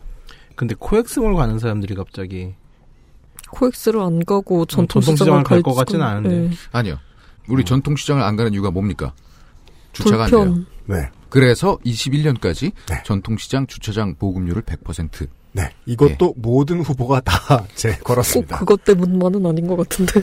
그냥 이어본 거예요. 그냥 저는 그 전통시장하고 데이트 자주 가는데요. 음. 근데 재밌어요 사실 네. 재미면으로 보자면. 닭강정 먹고 막 네. 오뎅 근데 이제 먹고. 어떤 휴게 시설이 좀 부족, 부족하다고 그래야 되나? 그러니까 우리는 되게 기분이 묘하죠. 물론 국가가 나서 할 수 있는 일이긴 한데 우리가 가본 전통시장들을 생각해 보면 주차장을 만든다는 건 불가능하거든요. 그죠. 그렇죠. 건물 하나 사야죠. 네. 밀고. 전통시장 구역의 특성상 건물 하나 사갖고는 안 돼요. 뭐 전통시장은 일단 통일시장 같은 경우는 안에 술집도 많고 먹을 데가 많아가지고 거기는 이제 음. 시장의 개념보다는 놀러 가는 맞습니다. 시장들이 좀 있잖아요. 네. 광장 같은 경우는 네. 약간 그렇게 역할하고 네, 네, 네. 근데 그런 극소수를 제외하고는 좀 그렇지 않나요? 그래도 불광시장 생각해봐요. 그렇죠. 주차는 만들기 어려운데 하여튼 뭐 음. 모든 후보가 다 만든댔으니까요. 근데 다음 사실은 정권이 들어서면 생길 거예요. 뭐 전통시장을 계속 이제 살리려면 그 부분이 해결이 되긴 되겠죠. 네. 그렇죠. 왜냐면 진짜 정말 걸어서 그장 보는 게그 아주 작은 물품들밖에 못 보지 않습니까? 음. 네. 그리고 또 마트하고 복합 쇼핑몰이 쉬는 것은 이야기가 좀 다른 게 복합 쇼핑몰이 쉰다는 건 문화 공간이 쉰다는 거라서 네. 맞습니다. 그렇죠. 거기가 쉬면 그 주변 문화 공간으로 사람들이 뿌려지는 거예요. 그래서 이건 문화 공간들을 위한 법이 아니라 아까 그냥 신세계나 롯데를 규제하고 싶다는 겁니다. 예. 어, 네. 거기로 들어갈 소비자의 돈을 다른 데로 풀게 풀고 싶다는 겁니다. CGV랑요. 네. 남대문 동대문 시장을 사후 면세점 지역으로 정착을 시킵니다. 어따 진짜요? 음. 네. 그러니까 그게 다시 그러면 5년 만에 이제 뺏을지 모르겠습니다. 인천공항이 난리가 나겠죠. 네. 면제받으려는 사람으로 인해서. 음. 네. 그러네요. 네. 자영업자 카드 수수료 인하 해주고요. 연매출 3에서 5억 구간의 가맹점에 대해서는 수수료를 추가로 더 인하해 줍니다. 네. 온라인 판매점까지도 인하를 검토하는 거죠. 네. 예. 어, 얼마나 인하해 줄지는 아직 비밀입니다. 아 만약에 인하해 주면 액세스몰도 가격 인하하겠습니다. 아닌가? 막 던지는 거 아니에요? 아 그럼 우리 스폰서들한테 물어봐야 되는군요. 네. 이게 참 관계가 간단한 게 없네요. 소상공인 특성화대학교를 설립해서 은퇴자들의 창업 교육을 실시합니다. 네. 가게, 이자율의 최고 한도를 20% 인하로 20% 이하로 인하한다고 합니다. 자, 20% 아니면 18%가 2, 3, 4, 5번의 공약입니다. 그렇습니다. 네. 많이들 얘기 나왔었죠. 네. 예. 다들 공약하는 거 우리 후보라고 놓칠 수 없습니다. 그게 태도입니다. 지금 홈캠의 주요 태도입니다. 네가 떠들면 나도 떠든다. 방금 예- 말씀드린 것도 그랬고 이번 것도 그렇습니다. 통신비 기본요금 폐지합니다. 네. 그렇답니다. 이거는 반드시 폐지가 될까요? 그 지금 누가 돌아 다들 공약 아니, 누가 대통령이 되던 간에 네. 근데 2010년에도 이랬어요, 이거는. 그러니까 네. 이 공약은. 네. 맞아요. 그래서 저는 이 여기 이런 거 같은 거 있잖아요. 자주 반복된 공약. 네. 임기 내라는 말 해라. 음. 몇 년 몇 월까지란 말 해라. 아니 기본적으로 공약이라는 것은 임기 내에 하겠다는 거 아닙니까? 아니, 그러니까 그뭐 뭐 전제는- 장기가 있잖아요. 많죠. 10년 내에 하겠다. 장기 대책이 있잖아요. 장기 대책이 있는데 이거를 장기 대책으로 끌고 갈 이유는 없는 예를 들어 공약이잖아요. 뭐 장기 공약을 지키기 위해 나는 유신을 선언했다라고 얘기하는 거 아닙니까 박정희는? 그 패턴이 패턴이잖아. 공약 세운 다음에 근데 통신관계업체 만났더니 적자가 심해진다더라. 경제에 주름살이 핀다. 그래서 안 된다. 네. 이게 2008년부터 쭉 이어오던 기조잖아요. 네. 그게 이제 뭐 집권 1, 2년 차에 하는 소리죠. 예. 진짜 통신사는 여기 불만 없나 봐요? 왜 불만이 없겠어요. 음. 근데 이거 이렇게 해줘도 그 이익률 엄청날 걸요? 어, 네. 그럼요. 네. 아니 그게 그렇죠. 아니라 기본료가 없는 나라가 훨씬 그 많아요. 해외 나가 보면은. 그렇죠. 그러니까 기본료 없어도 이게 지금 기본료라는 게 요새 같은 경우는 이제 앞으로 싱카드 같은 경우도 이제 내장형으로 가잖아요. 네. 장기적으로 간다잖아요. 그러면은 결국 서류에 그 전산상에 올리는 레지스트레이션 비용밖에 없다는 거예요. 네. 근데 이게 기본료라는 게 말이 안 되는 거죠. 그렇죠. 그렇죠. 뭐, 예. 그러니까 초창기에는 그 통신망, 예. 뭐, 설비, 뭐 이런 설치. 등등으로 이제 우리도 재원이 많이 들어간다. 그러니까 지금 뭐 이런 KT나 취지였는데. 이쪽에서 주장한 것도 네. 이제 오지망을 해야 되는데 돈이 깎이면 오지망 구축을 못 한다는 건데. 음. 오지망? 5G. 5G. 네. 아, 아, 예, 예. 예, 예. 그러니까 오지에도 들어가요. 그 오지망이 있어요. 이제 오지 호주인들이 혜택을 본다는 건 아니지만 좀 우물우물거리면서 그걸 고다이. 빨면 또 그 다음 걸 가지고 그럴 거예요. 그렇습니다. 네, 알겠습니다. 요 공약 저는 처음 봅니다. 음. 네, 뭡니까? 음. 19세에서 24세 청년에 한해서 교통비 30% 할인해 줍니다. 네, 그거 있습니까? 그, 그 특이합니다. 네. 누구 없죠? 네. 네, 저희 후보만 있습니다. 새롭습니다. 청년들 저희 바라봐 주시고요. 네. 조선산업, 조선산업으로 넘어갈까요? 네, 조선산업 가시죠. 네. 정말 아무도 얘기를 안 하시는. 왜? 아, 계속 하고 있는데 왜 그래요? 아, 아니요, 아니요, 아니요. 이거 뭐 추가 그거. 아, 아니, 그 제, 제 타이밍인데. 아 그래요? 네, 예. 가게는 잘한 게 없었어요. 자꾸 할아버지만 많아 여기. 조선산업 있어. 예. 그러니까. 아니 괜히 서운하잖아. 되게 되게 많이 아, 원래 읽다 보면 그런 생각 들어. 이게 이게 저 저 총선하고 달라요. 네. 아, 어제- 3시간, 3시간 해봐야지. 혓바닥에 음, 갈라져. 어제 방송 들어보니까 저 혼자 읽고 있던데요. 나 내일 두고 봐요. 예. 자, 조선산업.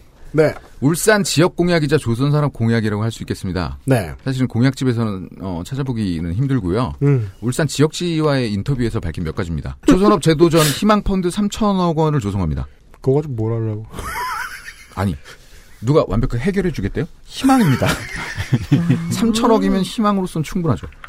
자, 네. 부유식 해상 풍력 발전 단지 조성함으로써 기존 조선 산업에서 어, 새로운 인프라를 구축하겠다고 합니다. 음. 공약과 무관하게 말이죠. 어, 홍준표 후보가 조선산업 얘기가 나오면 해야 할 수밖에 없고 을에 먼저 꺼내는 얘기는 1번 내 탓이 아니다. 2번 조선 경기가 안 좋았다. 그렇죠. 3번 노조가 문제다. 이건 추후에 주워 담았어요. 4번 대책 다 세워놓고 난 나왔다. 네. 아니죠. 4번 내가 갔던 곳은 도청이 아니라 세탁기였다. 그렇죠. 그리고 5번이 있어요. 그리고 하하하 삼성 세탁기다. 네. 그 배는 어차피 네. 또 만들어야 된다. 그렇죠. 그럼 경기가 사, 그 조선 산업은 걱정할 것이 없다. 도지사의 역량을 벗어나는 일이다. 네, 네, 사이클이다는 주장이죠. 예. 네. 그런 거였습니다. 그런 거였습니다. 아, 예. 홍준표 후보의 경제 관련 에, 공약들 및 했던 워딩들을 확인하셨습니다. 이게 그 뭐 말씀을 안 드릴 수가 없습니다. 전문가가 붙어서 꽉 차게 만든 것 같은 공약집은 없습니다. 이 팀은.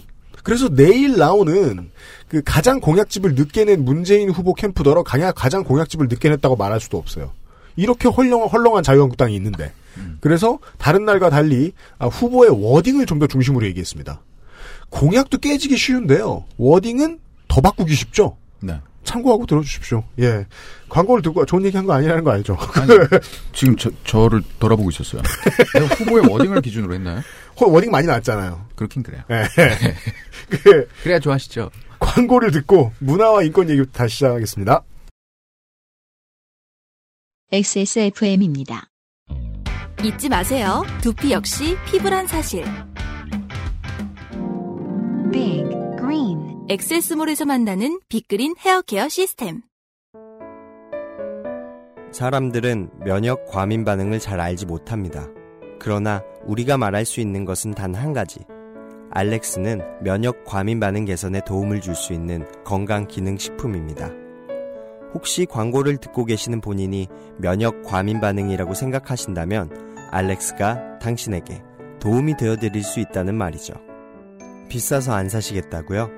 그럼 당신이 지금까지 그것 때문에 쓴 비용이 얼마인지 계산해 보세요.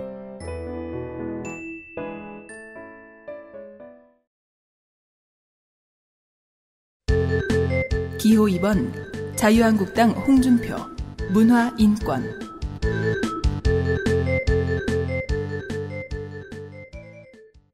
문화와 인권입니다. 가장 기대되는 초미의 관심사. 근데 사실 그렇게 기대하실 필요가 없는 게 네. 저희는 그 기본- 금지합니다. 기본, 레퍼런스는 다 충실히 또 지키거든요. 레퍼런스? 그게 뭐, 그거다. 가족의 변화를 못하게 하겠다 뭐 이런 얘기가 아닙니다. 저희 공약이요. 네. 가족의 변화, 한부모 가정 중 양육비 채무자 즉 이제 양육비, 양육비를 줘야 될 규칙 사유가 있는 부모 중에 하나란 뜻이죠. 네. 네. 어쨌든 간에 양육비 채무자의 동의 없이도 소득 및 재산 확인을 하고 그 채무자의 거주지 현장에 사법 경찰이 방문합니다. 그래서 급습 아니야? 감치 급습? 네. 집행. 그렇죠. 그러니까 압류 부- 딱지 붙이듯이 예, 쫓아가서 감치 집행을 할 수 있도록 예, 하겠다는군요. 음. 이렇게 되면 민사 집행의 보조 역할을 가능케 하고 음. 어, 양육비를 안 주고 도망다니는 아빠 혹은 엄마들에게 경종을 울릴 수 있습니다. 아 그래요? 네. 사실은 이제 그 바라보는 측면에 따라서 가족의 변화는 어- 얼마든지 나올 수 있는데요. 예. UMC는 그 그거였더라고요. 뭐요? 그 뭡니까 그 육아에서 음. 예. 그 여성에 관한 뭐 그거 그쪽을 그쪽에 넣더라고요. 네네. 맞죠. 네. 늦기 나름인데 느끼 나름. 가족의 변화라는 거는 제일 중요한 건 한부모 가족.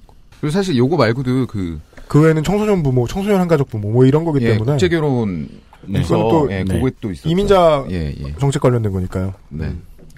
네, 그럼 넘어갈게요. 넘어가겠습니다. 네. 장애인. 장애인, 장애 등급 등급제를 폐지는 안 합니다. 폐지 안 합니다. 또 여기는. 음. 네. 대신에 장애 특성, 기능 제한, 사회 환경적 요인을 반영하는 서비스 종합 판정제로 바꿉니다. 네. 그러니까 등급은 놔두는데 이제 판정 시스템을 좀 더 정교하겠다는 얘기죠. 예, 예. 음. 수도권 남부 지역에 직업 직업 능력 개발원을 신축을 해요. 그래서 장애인 맞춤형 훈련 센터를 확충한다고 합니다. 음. 전국에 하나? 아니요, 지금 그 경기 남부에 신축하는 거는 300명 규모의 그 센터를 신축한다고 하고요. 그리고 맞춤 훈련 센터는 현재 3개가 있나 봐요. 근데 지금 여기서 5개로 늘리고 경북 호남을 추가한다고 합니다. 네. 택도 없지 싶은데요. 음. 일단 경기 남부에서는 출퇴근을 못 합니다. 음. 어디로 가냐에 따라 다르죠. 그렇죠. 네. 정확한 말씀들 하고 계시네요. 근데 그렇게 적으면은 땅값 때문에 오산 밑으로 내려갈 거 아니에요. 그렇게 경기 남부, 뭐 적으면은- 노인으로 오진 않을 거 아니에요. 장애인 이동권을 똑바로 보장하지 않으면 또 쓸모없는 시설이 되고요. 그렇죠. 장애인 이동권에 대해서도 좀 저희가 있어요. 들어보시죠. 장애인 그럼 이동권 먼저 하죠. 네. 콜택시. 콜택시. 현행 200명당 한 대. 네. 그래서 이제 150명당 한 대로 확대할 겁니다. 점점 늘어나야 돼요. 네. 네. 이동이 좀 용이하겠죠. 네. 비용도 들겠네요. 음. 어, 건강 주치 도입, 건강 검진 실시 같은 것도 있죠. 음. 네. 그리고 장애인 빈곤 완화 정책으로 소득 보장 제도를 강화함으로써 음. 장애인 연금, 장애 수당 급여액을 인상하고 지급 대상을 확대하겠다고 하네요. 네. 아, 그리고 아까 그 훈련 센터 있었잖아요. 네. 그 중에서 이제 발달 장애인 훈련 센터 같은 경우에는 현재 4개가 있는데 이걸 17개로 확대한다고 합니다. 예. 이렇게 되면은 아까 말한 센터랑 포함해서 매년 1,500명의 직업 능력 갖춘 장애 인력을 배출할 수 있다고 합니다. 예. 네. 네. 감사합니다. 특수교사의 법정 정원 확보율 음. 현행은 지금 한 65.9% 정도 되는데요. 음. 90% 수준으로 총 4천 명을 증원해서 어, 어떤 교육 시설의 질도 확보할 예정입니다. 네. 성평등 보실까요? 네. 성평등입니다. 성평등, 경력 단절 여성들을 위해서 여성 새로 일하기 센터 일명 세일 센터를 확대 운영합니다. 네, 이 세일센터라는 단어 뭐 홍캠뿐만 있는 게 아닙니다. 네, 맞습니다. 네. 음. 여성 전용 1인 가구 안심 주택 개발 보급한다고 합니다. 음. 그리고 이제 이게 좀 기가 막혀요. 무인 택배 시스템을 도입해서 음. 주민센터나 구청에서 이제 택배를 받아요. 주민센터 구청. 음. 예. 음. 어떻게 찾으러 갑니까? 가까이 있잖아요. 그, 뭐, 사서함을 열어주는데, 그건 보통 우체국, 지방 우체국에서만 할 수 있는데, 그걸 주민센터까지 늘린다는 거는 좀 편의에, 예, 부합하여 보입니다. 예, 편의에는 부합하는데 사실상 어, 뭐, 모든 사람들이 주민센터 옆에서 하는 건 아니니까요. 그 주민센터가 예. 제가 이제 그 백수생활 오래 해봐서 그런데 주민센터가 그나마 제일 가까운 관공서예요 아, 그건 그래요. 언제나. 예. 한 1km 내에는 하나쯤은 있어요. 맞아요. 음. 네, 괜찮네요. 가면 마음 편해요. 내쫓지도 않고. 네. 아 괜찮네요. 예, 예. 깨끗한 건물 중에 나를 안, 쫓, 안 내쫓는 몇 안 되는 건물이에요. 근데 지방이면 얘기가 달라지잖아요. 아, 수도권만 쏘 수도권 됐네. 중심으로 수도권만 쏘. 생각하는데. 네. 용인만 해도 멀어요. 예. 아, 다 삼아 쓰고 이. 성평등 있을까요? 뭐. 그리고 저소득층 여성 1인 가구 중 희망 가구에 홈 방범 서비스를 설치해 준다고 하고요. 네. 저는 이걸 성평등에 넣었는데요. 그 몰래카메라나 사이버 성범죄 중 신종 성범죄 적극 대응하는 것도 다 있긴 한데 그 성범죄자 처벌을 강화한다고 합니다. 그래서 음주 또는 약물로 인한 심신장애 상태에서의 범죄를 오히려 강력 처벌하겠다고 음. 강력하게 써 있습니다. 그게 공소시효 없어지면 대통령 본인이 걸리는데. 소급 되나요? 소급 안 되지 않나요? 그니까 말이에요. 소급이 안 돼요. 그리고 현재 그 성매매 아동과 청소년은 그 성적 자기결정권으로 인해서 피해자로 규정하고 있지 않거든요. 이거를 이제 피해자로 규정하겠다고 합니다. 하는 말하고 이렇게 다르니. 돼지 발정자도 고양이 하나 딱 넣으면 되게 재밌을 것 같은데. 참 이게 왜냐면 내일 똑같은 게 나오거든요. 거의 민주당 수준이거든요. 네. 이게 어떻게 보면 거의 공약이 되게 무의미하기도 해요. 그렇죠. 약간 보- 회의 들긴 하더라도 홍준표 거 하는데. 네. 그렇죠. 네. 그러니까 그 유엠 씨가 얘기했다시피 후보의 말과 공약이 이렇게 다르니 네. 이게 무슨 의미가 있나 하는 회의감이 좀 많이 들긴 했습니다. 준비하면서. 예. 여성들을 위한 홈 방법 시스템은 뭐가 있을까요? 그 어, 저소득층 여성 집에 음, 세콤이죠. 이제 예, 세콤 같은 거, 아, 세콤. 네 동작 감식이 이렇게 그 창문 앞에 달고 이런 거 있잖아요. 네, 네. 네. 그렇습니다. 네. 성소수자로 넘어갈까요? 네. 네. 성소수자 엄벌에 처합니다. 그 올해 그, 4월 18일에 방송된 YTN의 대선 안드로메다라는 프로그램에서요. 네. 음. 이 관련 질문을 하니까 난 거 싫어요. 난 거 안 돼요라고 대답을 하고 네. 나는 좀 음, 생각이 다르다. 음. 그걸 소수자 인권 측면에서 보시는 분들도 있지만 그건 음. 하늘이 정해준 것을 하늘이 굉장히 많은 걸 그러니까 그 정해줬어요. 되게 다양한 그 정책 기조들이 있는데 성소수자 관련된 경우만큼은 하느님이 기준입니다. 네. 음. 예. 성소수자와 홈캠, 설거지. 홈캠은. 설거지. 네. 이- 그 등은 이제 하나님이 기준입니다. 그리고 그 하나님이 어서 오신 분인지 그 하느님이 어서 오신 분인지 는 모르겠지만 설거지는 이제 특정성에게 맡기고 음. 그다음에 그 성소수자는 엄벌에 처합니다. 이 공략 같은 경우에는 그 포커판에서 레이스 하듯이 붙은 그런 느낌이 강하거든요. 음. 너 반대해? 그럼 난 엄벌에 처할 거야. 이런 식으로. 네. 너 사드 받을 거야? 나 그럼 사드 한 대 더. 뭐 이런 식의 좀 보수. 너 규제할 거야? 정도인데. 나 규제 풀어주는 거 두 개. 그렇지. 그러니까 그 블러핑은 크게 이기거나 손모가지죠. 네. 예. 일단은 좀 레이스를 좋아한다. 근데 엄벌을 어떻게 취하는 범죄화한다는 얘기인가요? 이게 지금? 아니요, 정확히는 엄벌에 처한다는 얘기는 없고요. 엄벌에 처한다는, 처한다는 얘기는 얘기는 이제 그 군영법 제 92조 6항 아, 있죠. 네, 그거에 관한 얘기예요. 네. 근데 뭐 네. 그런 식으로 인터뷰 하지는 않았습니다. 예, 그냥 무조건 동성애는 엄벌에 처하겠다. 어. 예, 밑도 이런 식으로 끝도 인터뷰를 없어. 하고 다니죠. 네. 그리고 사실 공약집에는 성소수자에 대한 공약은 없습니다. 네. 예. 하지만 연일 연일 인터뷰나 이제 토론에서 어, 계엄군의 자세로 네. 트래시토킹을 하고 다니죠. 그러니까 공약이 예. 없는 걸로 하면 1, 2, 3, 4번이 같습니다. 이게 지금. 하지만 이제 그 지금 대선 어떤 레이스의 이제 거의 후반부잖아요. 음. 예. 요때 이제 화두를 던져준 공은 크게 인정, 인정을 해야 될 것 같습니다. 네. 네. 어, 어떤 정의당의 그것처럼 우리 홍준표 후보가 담론을 형성하는 작은 공을 쏘아 올렸습니다. 네. 담소공. 어쨌든 우리 후보는 군대 내에서의 동성애 문제로 국방력이 악화되고 음. 네. 약화되고 네. 어, 동성애로 인한 에이즈가 창궐하니 창궐이래요. 거참 엄벌에 쳐야 되겠다. 홍준표 후보의 고군분투로 인해서 확실히 그 이번 대선판은 한국 국민 혹은 여론의 반인권성을 여과 없이 보여주고 있게 되었습니다. 네. 그렇습니다. 그리고 또 요 문제를 경쟁 후보들한테 꼼꼼히 묻고 다녀요. 그렇습니다. 네. 그래서 좀 어떤 올바른 효과가 있죠. 네. 예. 이민자 사회 조선인 고려인 등 음. 방문 취업 비자 소비자 이런 양반들에 대해서 기존 4년 10개월의 출국 의무 규정을 완화하겠다고 합니다. 네. 다문화 예비학교, 위탁형 다문화 대안학교 지정 확대를 통해서 네. 다문화 자녀에 대한 체계적인 공교육을 지원한다고 합니다. 예. 네. 스포츠 스포츠 클럽 육성을 통해서 은퇴 선수 및 은퇴 지도자들의 일자리를 창출한다고 함- 하네요. 음. 어, 클럽 프로그램 내에서 장애인 노인, 노인 여성 종목을 의무화한 다음에 음. 장애인 스포츠 지도사, 음. 노인 스포츠 지도사의 고용을 확대합니다. 요즘은 늘어나고 있지만 그래도 왠지 그 우리가 일본에서 보는 것처럼 좀 한적한 동네에 가면 날씨 좋을 때 노인들이 게이트볼장에 나와 있는 그런 모습을 좀 보고 싶다는 거예요. 음. 게이트볼은 요즘 엄청 치세요. 인구수보다 적어 보인다는 생각은 들어요, 저는. 그죠. 그래서 음, 스포츠 공약이자 일자리 공약이죠. 네. 예. 평창 동계올림픽이 끝나면은 음, 개폐식장, 음. 요거는 이제 경기 공연, 음, 전시, 네. 그리고 누가 쇼핑몰. 온다고? 누가 온다고?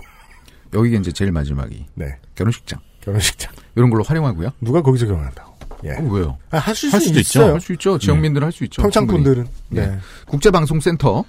요거는 이제 VR 한류 체험관. 으로 활용한다고 합니다. 네. 그거 끼면은 100% 걸그룹들 나와가지고 이렇게 춤추겠네요. 아우. 그죠. 그렇죠. 싸이가 내 앞에서 이제 말춤을. 아, 그렇죠. 그렇죠. 꼼꼼하죠? 저희 후보? 네. 다 있다. 네. 있습니다. 동물관익, 동물 의료비에 부가세를 폐지합니다. 네.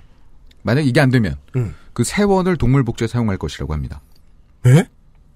그 가만히 부가세가 폐지가 안 되면 네. 그 부가세 받은 걸 갖다가 동물복지에 쓰겠다. 아, 네. 왜, 뭐, 왜 이렇게 놀랐어요? 아, 아니 왜냐면은 네. 그러면은 그 수의학, 그러니까 수의료 업계가 전체적으로 면세 항목이 돼버리잖아요. 그렇겠죠. 음, 그렇네요. 예, 예, 예. 다양한 게 바뀌어야 되는데. 어, 동물 의료 수가제를 정비하죠. 네. 하지만 공약에서는 이거를 애로사항 해소라고 표현하고 있습니다. 아. 그러므로 정비를 하지 않는 것으로 알고 있겠습니다. 음.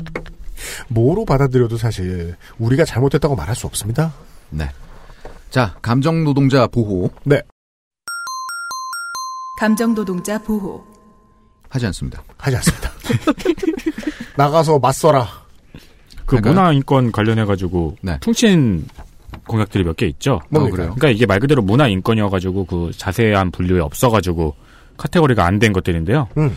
뭐 문화 예술인을 위, 위한 맞춤형 창작 공간. 아, 네네. 인데 이제 청년 같은 경우는 빈집과 폐교를 활용한 창작 공간. 중간지대 귀신 작 나오겠네요.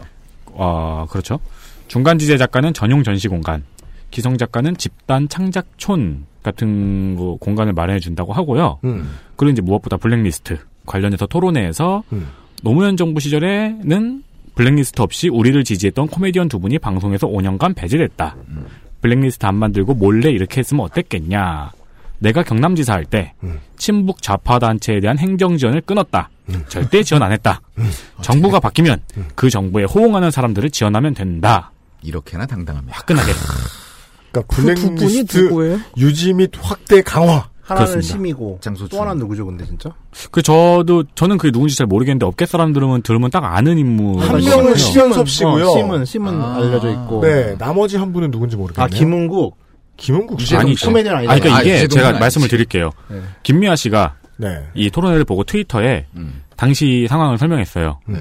당시 소속사 대표가 개그 콘서트 출연하는 후배들을 갑자기 타 방송사에 몽땅 데려가 개콘팀을 힘들게 했고 아, 그게 그래서 오차사잖아요, 타방송 오차사. 그래서 타방송 새 프로그램은 시청률이 안 나와 일찍 막을 내려서 설 자리가 없어진 거다. 음. 그러니까 이제 그게 뭐 정부와 관련이 없는 거다라는 식으로 음. 김미아 씨가 어, 해명을 한 거죠. 음. 그리고 저는 이거를 인권에 집어 넣었는데요. 음. 흉악범죄자 사형 집행. 아 그렇습니다. 음. 예, 가장 독특한, 그러니까 잘 보이는 공약들 중에 가장 독특한 아, 홍 시그니처입니다. 아, 그렇 그리고 흉악범죄자 보호 수용제도 도입. 그거 저도 있는데요. 뒤에. 아 뒤에 계신가요? 뭐, 그러니까 지금 예. 이제 수감자들 가운데서 이제 사형 선고가 되고 집행이 오랫동안 되지 않는 분들 있지 않습니까? 네. 지금 무조건 투표 신청했을 겁니다. 네. 그러니까 그 공약은 내가 사용수가 될 리가 없다는 전제 하에서 나온 공약이죠. 코리아를 네. 외국 나가면 꼬레라고 하는 나라도 있죠. 네. 예. 꼬레. 그렇죠. 한국 네. 얘기를 지금 우리가 하고 있죠. 네. 꼬레 인권 감찰, 감찰관을 신설한다고 합니다. 아, 꼬레아 인권가. 네, 그렇습니다. 그럼 꼬레 그거 같아, 마치. 인권 감찰관을 신설한다고 꼴에- 합니다. 꼴에 자유한국당이 인권감찰을 해? 뭐 이런. 예. 아니요, 그 한국이요. 예, 한국. 아, 예. 자, 영유아 보육 하겠습니다. 네, 교육과 보육, 복지 의료로 넘어가도록 하겠습니다. 기호 2번 자유한국당 홍준표, 교육, 보육, 복지, 의료,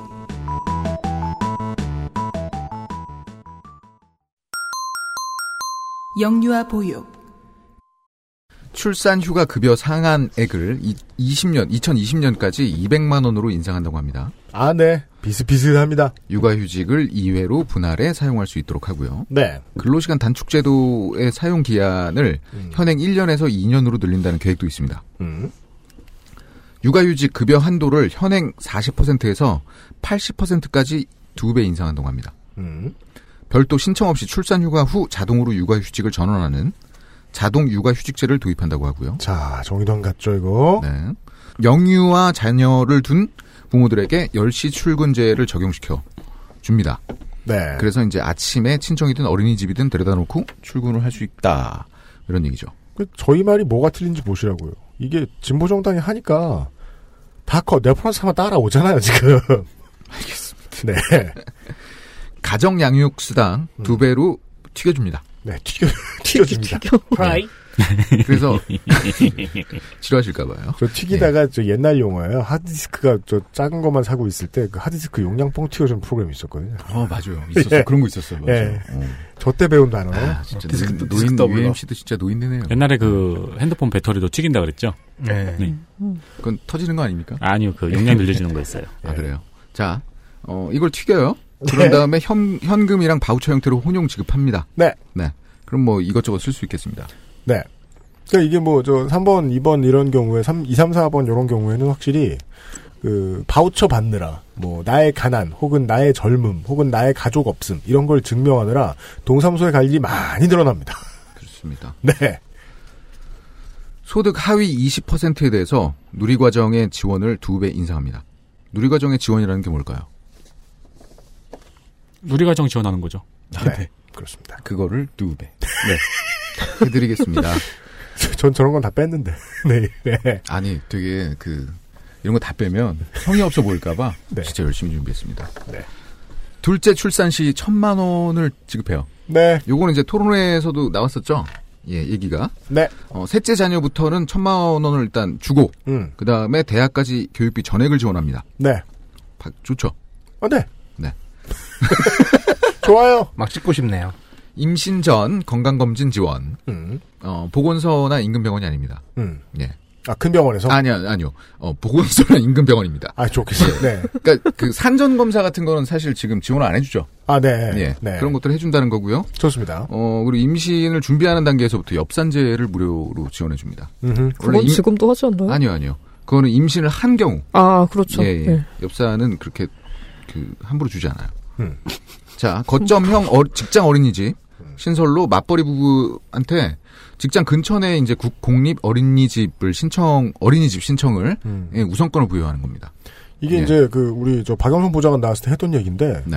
이거는 시설 확충하겠다는 로드맵이 없으면 공약하면 안 되는 문제인데 여튼 뭐 시설 그렇죠. 확충하는 뭐 생각이 있겠죠? 사실 네. 이 직장 근처 내그 원래 사는 분들 있지 않겠습니까? 네. 그러니까 어떻게?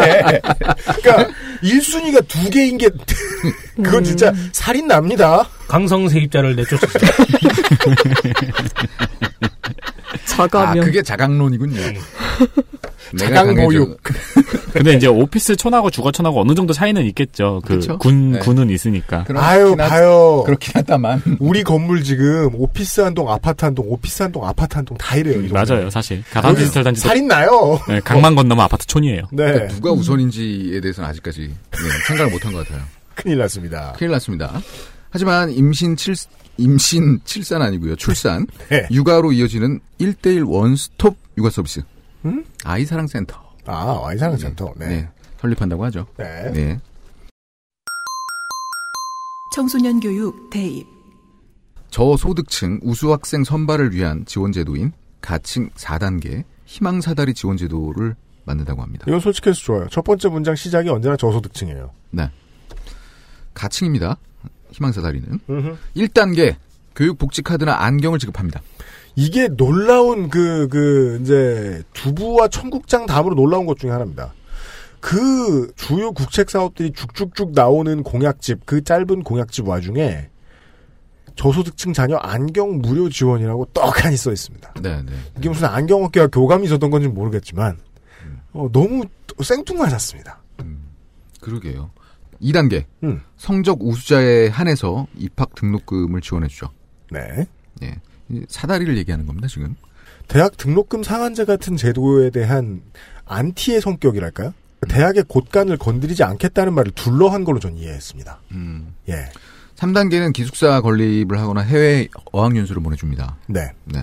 4단계는 아까도 그 UMC가 말씀드렸지만, 음. 경남형 기업 트랙 같은 이제 취업 알선 제도를 활용해서 취업 지원을 해주는 거죠. 음. 예, 네. 연, 연간 600명 정도. 연간 600명이요. 네. 내년에는 한 800명 되지 않을까요? 이거는 아까도 얘기했지만 기업에 어떤 세제 혜택을 주는 거죠. 네. 알겠습니다. 소득 하위 50% 이하 가정의 초중등생에게 어, 월 15만 원의 아동 수당을 바우처 형태로 지급합니다. 네. 예. 바우처 엄청 많이 줍니다. 바우처 때문에 네. 그 바우처 백이 있어야 될 것 같아요. 그렇죠. 일수 가방 같은 거요. 바우처 파우치. 예. 이게 또 바우처 하면은 또 뭐 복지 바우처 그 황야일이 가죽 제품 만들 수 있겠대요. 요즘 바우처 보게 되면 그런 거 있잖아요. 몇만 원 이상 구입해야 뭐 10% 이상 뭐 이렇게 되고 네, 네. 한국 바우처 공사. 그거 알아요? 바우처 스펠링 되게 어렵다. 자. 자, 여기서 인공지능이 쓰입니다. AI 기반의 적성 검사를 통해서 학생들의 진로 선택에 도움을 줌- 준다고 합니다.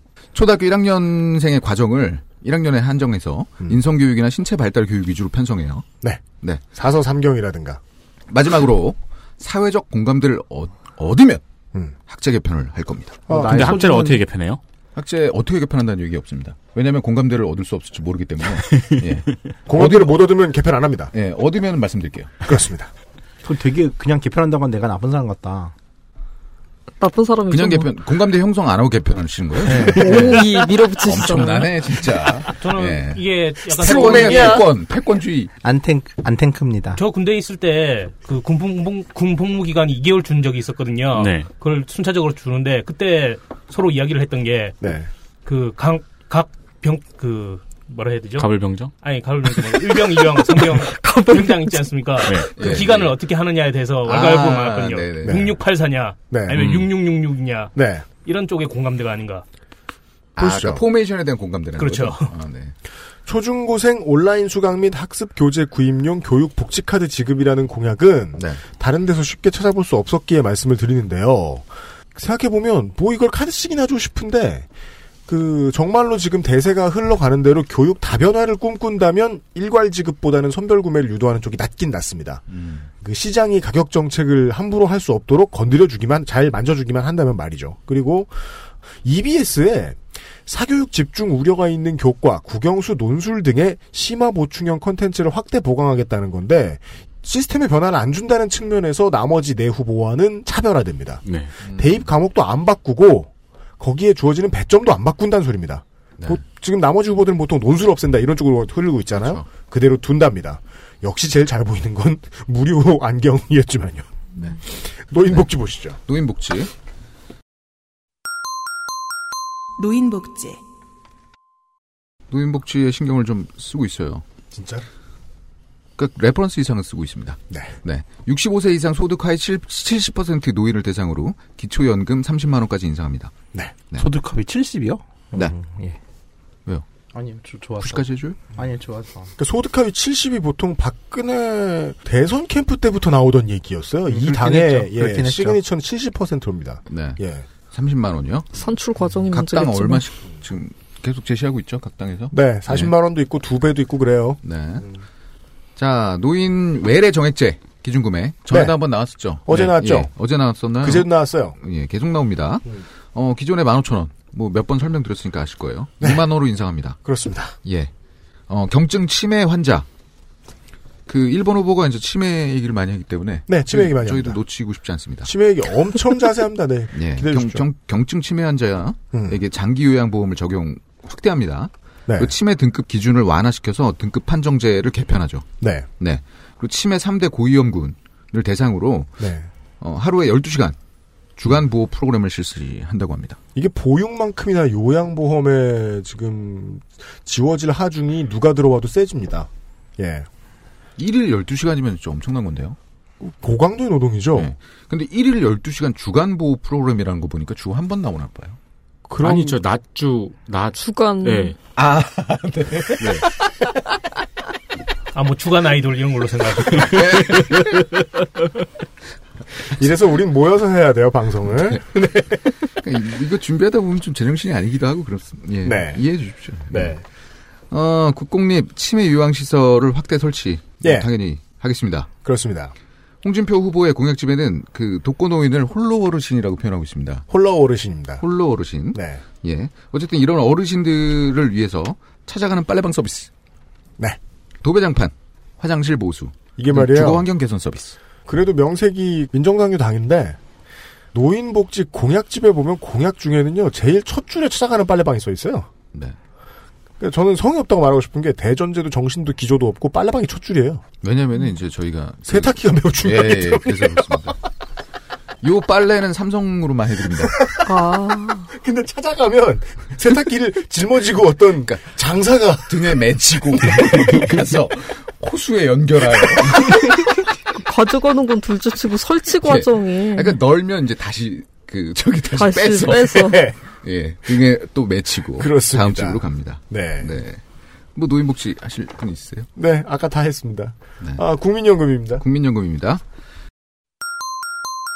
국민연금, 주식 의결권 행사 전문위원회를 주주권 행사 전문위원회로 개편해서 법적 기구화 시킨다고 합니다. 요거까지는 겉보기가 비슷합니다. 네. 기업의 합병권과 같은 중요한 사안은 반드시 주주권 행사 전문위원회에 음. 심의 승인을 거치도록 하는 거죠. 그리고 요 내용을 내용 공개를 의무화시킵니다. 박근혜로부터의 탈출 정도의 태제는 확실히 이해하고 있습니다. 홍캠도. 그렇습니다. 예. 제 워낙에 공약집에 내용이 없으니까 저도 좀 둘러봤습니다. 각종 인터뷰들을. 정태옥 중앙선대위 대변인의 논평을 보시죠. 문재인 후보는 국민연금이 화수분이라도 되는 것처럼 국민연금 쓸 국리에만 골몰해 있다. 이게 이렇게 읽는 게 좋을까요? 국민연금 쓸 국리에만 골몰해 있다. 그 네. 조선중앙방송 말투인데. 자유한국당 홍준표 후보는 국민연금은 절대로 한 푼도 건드리지 않겠다.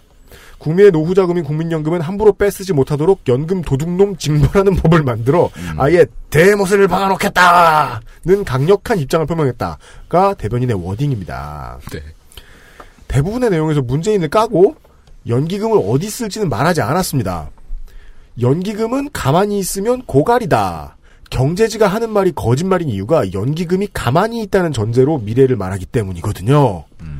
하는 말을 답습합니다. 네. 그러고는 자기들이 주주권 행사 하겠다는 얘기는 또 강론에서 이야기하고 있잖아요. 그렇죠. 앞뒤가 너무 안 맞습니다. 네. 의료, 아, 의료 관련 공약은 뭐 대단할 게 별로 안 보였는데요, 저는? 네.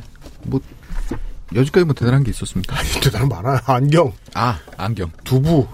나토. 형제. 아, 나토 아니구나. 예. 농담이에요, 청취자 여러분. 네. 대단한 거 많았습니다. 네. 의료. 선택 진료비, 상급 병진료. 아니, 제일 중요한 거 얘기해줘요. 뭐야? 강성 노조 타파해야 됩니다. 병원 노조 싹 사라집니다. 그 얘기 하니까 뭐 이런 강론은 옳지 않은 것 같아요. 네, 모든 게 커버되는 거거든요, 사실. 강성노조만 이제 없애면. 네. 하지만 뭐 좀 세세하게 얘기해 볼게요. 네. 음. 선택 진료비, 상급 병실료. 이제 상급 병실은 2인실까지입니다. 예. 간병 2인. 요거를 이제 의료보험을 다 확대 적용시킵니다. 그렇습니다. 네. 18세 이하 입원 진료비 본인 부담률을 현행 20%에서 5%로 인하해 줄 계획이라고 합니다. 예. 비급여를 대폭 축소, 하고 고가 검사, 수술 재료 등 의학적 비급여를 포함하는 예비 급여 제도를 단계적으로 도입한다고. 예. 이 예비 급여 제도를 시행함으로써 네. 본인 부담 상한제 음. 2, 300만 원. 네. 요걸 초과하면은 어, 건강보험공단이 나머지 전액을 상환해 줄 겁니다. 네. 음. 2, 300만 원은 차이가 큰데요? 이에 예. 2, 300이요? 네. 예. 왜냐면 다들 이제 병도 다르거든요. 네. 아니, 그, 저, 이제, 아니, 스트롱맨처럼 굴어야지.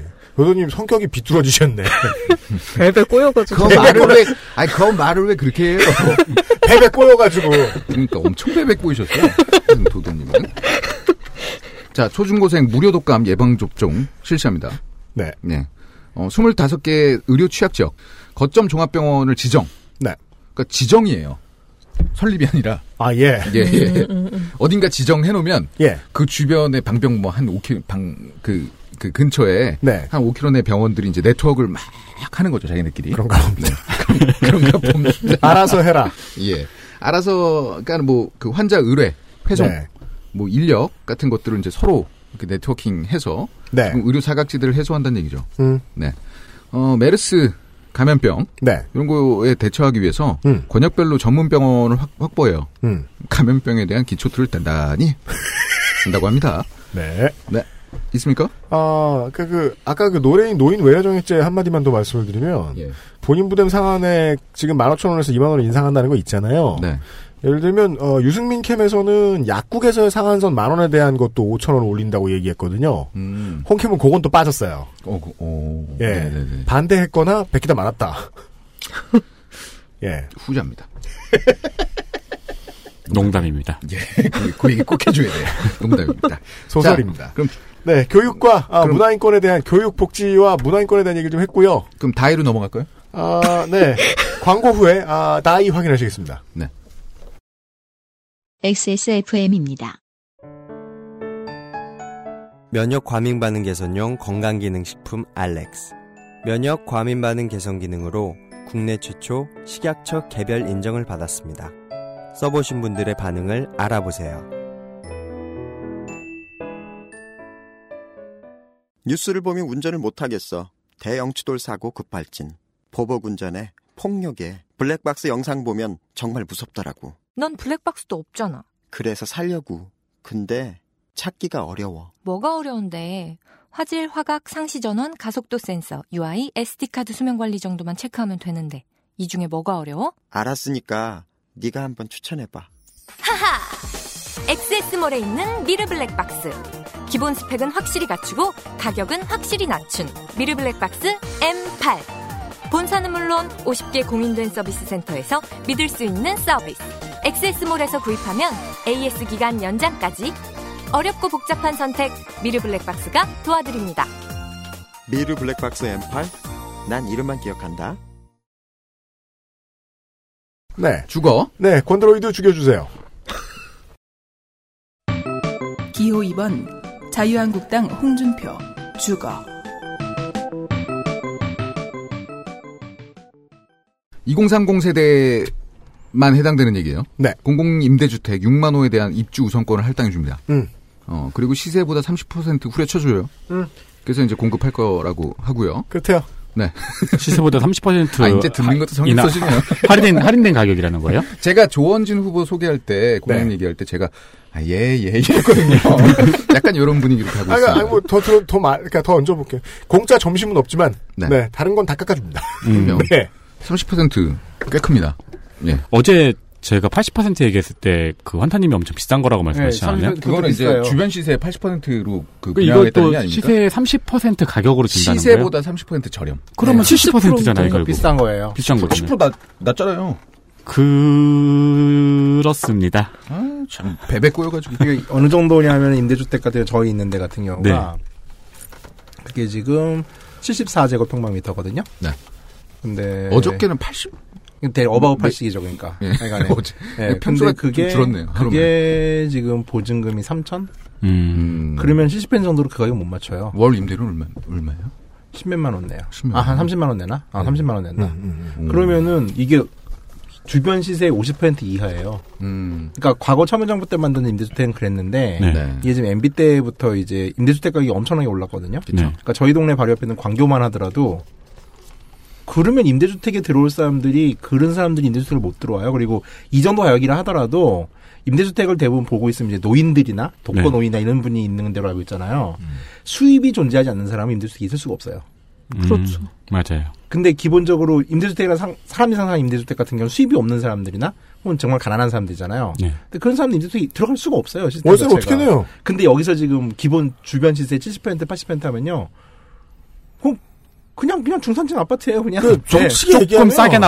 이거 입안한 사람들이, 저 사람들 집에 가만히 있는 거 보니까, 어디 오피스텔 사서 임대 수익 정도 있나 보다라는 생각을 하는 것 같아요. 최초 입안자들은 그렇게 생각했던 것 같아요. 그러니까 임다의 주택을 이번 달에 신청을 받, 받는 데가 있더라고요. 아현동에. 해가지고. 아, 해봤어요? 네. 그렇고 한번 해보려고 제가 아라를 봤는데 조건이 일단- 안 되죠. 아니요. 일단 조건이 제가 부합하지 않고요. 네. 그리고 제가 뭐 조건을 만들어서 어떻게 가려고 해봤자 지금 현재 제가 살고 있는 집보다 평수가 훨씬 적더라고요. 네. 저희 집이 그 평수가 좀 넓은 와중에도 좀 싼 집이지 않습니까? 다 아시겠지만. 네, 김상조 집 잘 구했어요. 네. 어, 그래서, 그러니까 저 같은 입장에 지금 30대 중반의 남자, 미혼, 네. 이런 사람으로서는 일단 임대주택에 신청하기도 머쓱하고, 음. 그렇다고 또 들어가기에는, 아, 이거 굳이 여기에 들어가야 되나? 그 거기서 살고 싶을 만큼 매력이 없어요. 네. 그 그런 생각이 좋은 집이 들더라고요. 아니다가 중요한 게 아니야. 가격이 안 맞아요. 그러니까 되게 이 웃긴 게 이제 한국에 대해 싱가포르 시스템이나 이런 걸 베끼려고 그러는데 싱가포르 시스템 같은 경우는 공공임대주택 같은 경우는 그 싱가포르 내에는 일반 주택 구입 비용의 10% 정도거든요 거의 네. 말도 안 되게 저렴해요. 음. 그러니까 이제 그런 식으로 가야 되는데 정책 기조 네. 자체가 지금 같은 경우는 이제 그 특히 민간 기업이 임대주택 사업을 하면서 수익률 위주로 가고 있어요. 네. 그러니까 좀 잘못 서게 되고 있죠 지금. 그러니까 뉴스테이 과거 들어오면서 민주정부 그게 때와 달리. 문제인 거죠. 민주정부 때는 소득 양극화가 돼가고 있다는 사실을 인정하고 주거 정책을 마련을 했는데 여기서부터는 뉴스테이부터는 그냥 누가 사는지와 무관하게 그냥 파는 물건으로 보기 시작했다는 거죠. 네. 음. 예, 거기에서 70% 맞춘다는 게 의미가 있을 가능성이 없다라는 말씀을 드린 겁니다. 저희가. 네. 그래서 민간원 민간 업체들이 이제 많이 진입하면서 네. 임대 주택의 어떤 원래 기본 기조가 좀 네. 흔들리고 있다 네. 이렇게 봐도 되겠군요. 배이 흔 배리 예. 흔들리고 있다. 네. 그래서 어, 민간 건설 업체에게 조세 감면이나 임대 사업 지원으로 민간 임대 주택도 활성화할 예정입니다. 네. 예. 예. 네. 없습니다. 기호 2번 자유한국당 홍준표 조세 조세 종부세 없습니다. 그렇죠. 조세 소득세 없습니다. 후보의 워딩들을 좀 정리해보죠. 세금에 대한 이야기가 이제 공약에서 워낙 부실하니까. 부자 증세는 한계가 있다. 주목할 부분은 탈세다. 세금이 새는 곳만 막아도 조세정이다. 이런 철학을 저는 허경영 철학이라고 부릅니다. 트럼프의 법인세 소득세 대폭 감세 정책을 미국판 기업 기살리기 정책이라고 부릅니다. 따라가겠다는 겁니다. 복지가 그리스를 망쳤다라는 옛날에 타파된 얘기 아직도 노래 부릅니다. 그리고 담배세에 대한 태도는 여러분들이 최근에 뉴스를 보셨으면 아 원래 저랬나 보다 하시겠지만 바뀐 겁니다 한번 그냥 둔다가 원안이었습니다 그러니까 거의 이제 정의당과 같았습니다 그랬다가 언젠가부터 2천원 넘게 내리는 걸로 바뀌었죠 그리고 배기량 2000cc 미만 차종 유류세 인하도 다른 곳과 비슷하게 갑자기 바꿨습니다 근데 갑자기 바꿔도 해주는 경우가 있으니까요 경남도 같은 경우에 채무가 1조 넘게 있었는데 이거를 홍준표 지사가 다 갚았다고 하거든요. 네 근데 이제 이제 채무 상환을 하려는 이제 재원을 어떻게 마련한다가 문제인데 그렇죠. 선심성 사업 폐지로 일단 3,300억 정도 음. 그리고 진주의료원 폐쇄로 615억 정도 음. 비효율적 기금 폐지 1,377억 은닉 세원 발굴 1,598억 탐정인데요. 예. 그러니까요. 아니라. 네, 숨어 있는 돈을 다 찾아내고 예. 이제 도지사 본인이 이제 판단했을 때 쓸데 없다고 생각하는 것들 음. 이걸 다 빼서 한 1조 정도를 마련을 했다는 거죠. 음. 그렇게 해서 예, 돈을 전부 갚았답니다. 아 근데 예, 본인이 그러니까 판단했을 때 쓸데없다고 생각했던 것들이라는 워딩 되게 무섭네요. 진주의료원. 진주로 예. 뭐 그런 무상급식. 그런 게 있고 네. 상위 우리나라 국민의 35에서 40%는 세, 금을 내지 않고 상위 20%가 전체 소득세의 95%를 내고 있다고 음. 하죠. 아 이것은 나쁘다 예. 음. 그래서 뭐 어떻게 하겠답니까? 그 저 그 소득이 낮은 사람들한테도 소득세 낼 수 있게끔. 아까 뭐 쉽잖아요 전국의 의료원을 다 없애고 아. 예 무상급식을 다 없애고 음. 그리고 또 다시 한번 봤을 때 쓸데없다고 생각하는 돈이 있으면 또 갖다 쓰고. 네. 그쵸. 없애고 예, 그렇게 했는데 뭐 부채를 갚았다는 것 자체에서 무슨 부정 축제를 했다는 얘기는 아니기 때문에 네. 어느 쪽을 더 중요하다고 생각할지는 이건 논란의 여지가 있겠죠. 게다가 또 그 도지사급 그 시장급의 광역시장급의 사람들이 부채를 다 갚았다는 말을 믿을 수 있다고 말하는 사람들은 그 도정을 하는 사람들 중에서도 없단 말이에요. 이제 음. 애매한 네. 문제라 여튼 주장을 그렇게 하고 있습니다. 네. 기호 2번 자유한국당 홍준표 외교 국방 안보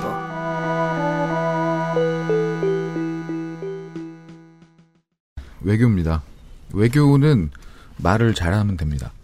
어떻게 얼마나? 아니 트럼프랑 이제 아 대화를 잘한다. 거기는 큰 트럼프, 여긴 작은 트럼프. 그렇습니다. 네. 그리고 또 어, 임기 첫 해 내에 받겠다던 사드가 공약이 만약에 대- 당선이 되면 완료됐어요 이미. 음. 부담이 없죠. 그 거의 유일하게 지킨 공약이 있는 후보예요. 예. 그리고 또 그 공약의 내용이 그 상반기에 배치한다는 거예요. 네. 상반기 내에 배치를 완료했어요. 공약을 하나 실현했습니다. 네. 그러니까 하지만- 취임 더기 전에 이 공약이 이루어지는 위대한 대통령 뭐 이렇게 네. 네. 길들일 쳐도 외교 재해동포 관련 그 담당 기구. 네. 외교부 산하 그 재해동포 재단을 음. 외교부 소속 재외동포 청으로 신설해서 뭐 권익 신장, 뭐 교육 문화 산업 하겠다는 겁니다. 음. 네. 어, 기관이 승격됐을 때 어떤 정책 수립권, 음. 입법 발의, 음. 예산 부처 간 행정 조정권 등의 어떤 여부가 좀 더 원활해지는 기능이 있죠. 네. 예. 그래서 뭐 어, 권익 신장 되겠습니다. 네. 될 것입니다. 그 정도다. 네. 네. 국방 안보로 가실까요? 어, 알겠습니다. 네. 국방 안보. 한미 협의를 통한 전술핵 배치. 여기도 뭐 안 되면 자기 돈으로 만든다 이런 얘기 안 합니까? 그런 얘기는 안 합니다. 네. 그, 그 돈이 25억밖에 없어가지고요. 네. 이거는 상당히 좀 아니 우리 홍 후보는 뭐 당연히 할 수 있는 공약입니다만. 예, 국제 협정에서 빠져나가서 어, 외교 미아가 되겠다. 올해 상반기 내 사드 배치 음. 실현했습니다. 완료됐죠. 예. 킬체인 KAMD 네. 최우선으로 보고합니다. 지금의 어떤 타임테이블 상으로는 2025년에 아마 되는 걸로 알고 있습니다. 이게 이제 그 흔히 예. 3K라고 그러는데 이제 선뜻 타격 시스템이에요. 그러니까 이제 걸프전 때 처음 이제 킬체인이라는 개념이 등장을 했는데 그러니까 이제 적의 공격 징후를 탐지해 가지고서 미리 때리는 거예요. 그러니까 옛날 같은 경우 이제 이타, 이라크 같은 경우 스커디 미사일이었잖아요. 이게 컷가스가 들어가는데 이게 연료 주입이 한 시간 정도 걸려요. 그러면 이제 이걸 가지고서 인공위성으로 파악을 한 다음에 결심해서 때리는 거죠. 네. 그래가지고 이제 지금 같은 경우도 지금 우리 목표는 뭐냐면은 북한의 핵무기 막 이게 발사진 거 보인다라고 하면은 이걸 이제 표적 탐지하는데 1분, 좌표 식별하는데 1분, 사용 무기 선정과 발사 결심하는데 3분, 그래서 모든 과정을 5분 안에 마치고 25분 안에 타격을 완료한다는 목적 계획이에요. 그렇습니다. 그러니까 핵이 있으면 선택 타격하고 말 발사를 했어요. 음. 그럼 이제 KAMD 시스템 이용해가지고 미사일 요격 체계를 만드는 거예요. 음. 네. 근데 이 KMD 같은 경우는 이제 그러니까 사드 전에 이제 나온 개념이라 음. 이제 패트리어트로 이제 저고도 상태에서 이제 역, 격출하겠다는 거죠. 그렇습니다. 근데 핵무기가 이제 그 저고도 상태 터져가지고 음. 퍼졌을 때에 대한 위협에 대한 대비는 없어요. 이 좁은 땅덩어리에서 할 싸움이 아니라는 일반적인 반문은 무시합니다. 그렇죠.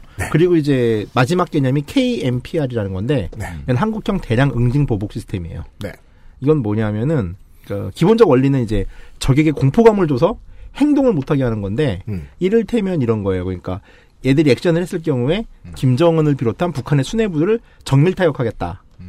라는 거죠. 그러니까 정밀 지도부 정밀 타격 시스템이에요. 음. 그러니까 뭐 그 가끔 이제 TV 조선에서 막 흥분하면서 이제 뭐, 뭐 김정은의 목을 따오겠다 뭐 같은 뭐 그런 얘기인 거죠. 네. 예. 주석궁을 이렇게 노리는. 그렇죠, 그렇죠. 네, 그러니까 거군요. 이분 선제 타격, 한국형 미사일 방어 체계, 그 대량형 응징 보복 시스템을 이제 국가 이 방위 시스템의 기본으로 지금 홍준표 후보는 잡고 있는 거죠. 그렇답니다. 러니까 듣고 보면 되게 멋있어요. 음. 멋있는데 이제 난리가 나는 거죠. 이걸 주장하면은. 이거 그러면 언제 전쟁 나나요? 음, 이거대로 북한이 하면은 이제 5월 10일쯤 나 이제 핵무기를 발사할 징후가 보이면 하겠다라는 건데 지금 골 때리는 상황 중에 하나가 아까 말했지만 이라크 전쟁 때 스커드가 이제 액화가스 아, 액체 연료를 쓰면서 음. 연료 주입에 한 시간이 걸린다 그랬잖아요. 네. 근데 지금 북한이 이제 노동이랑 대포동에다가 고체 연료를 쓰기 시작했어요. 네. 이건 5분이면 주입이 끝나요. 그렇습니다. 예, 그래가지고 지금 기본적인 시스템 자체가 이미 흔들리고 있는 상태죠. 네. 네. 네. 어, 뭐 이런 설명도 들었고요. 예. 그 유승민 후보랑 저희가 이제 비슷한 공약입니다만. 예. 아무래도 이제 저희가 적통이기 때문에 좀 더 설득력이 있어 보이지 않습니까?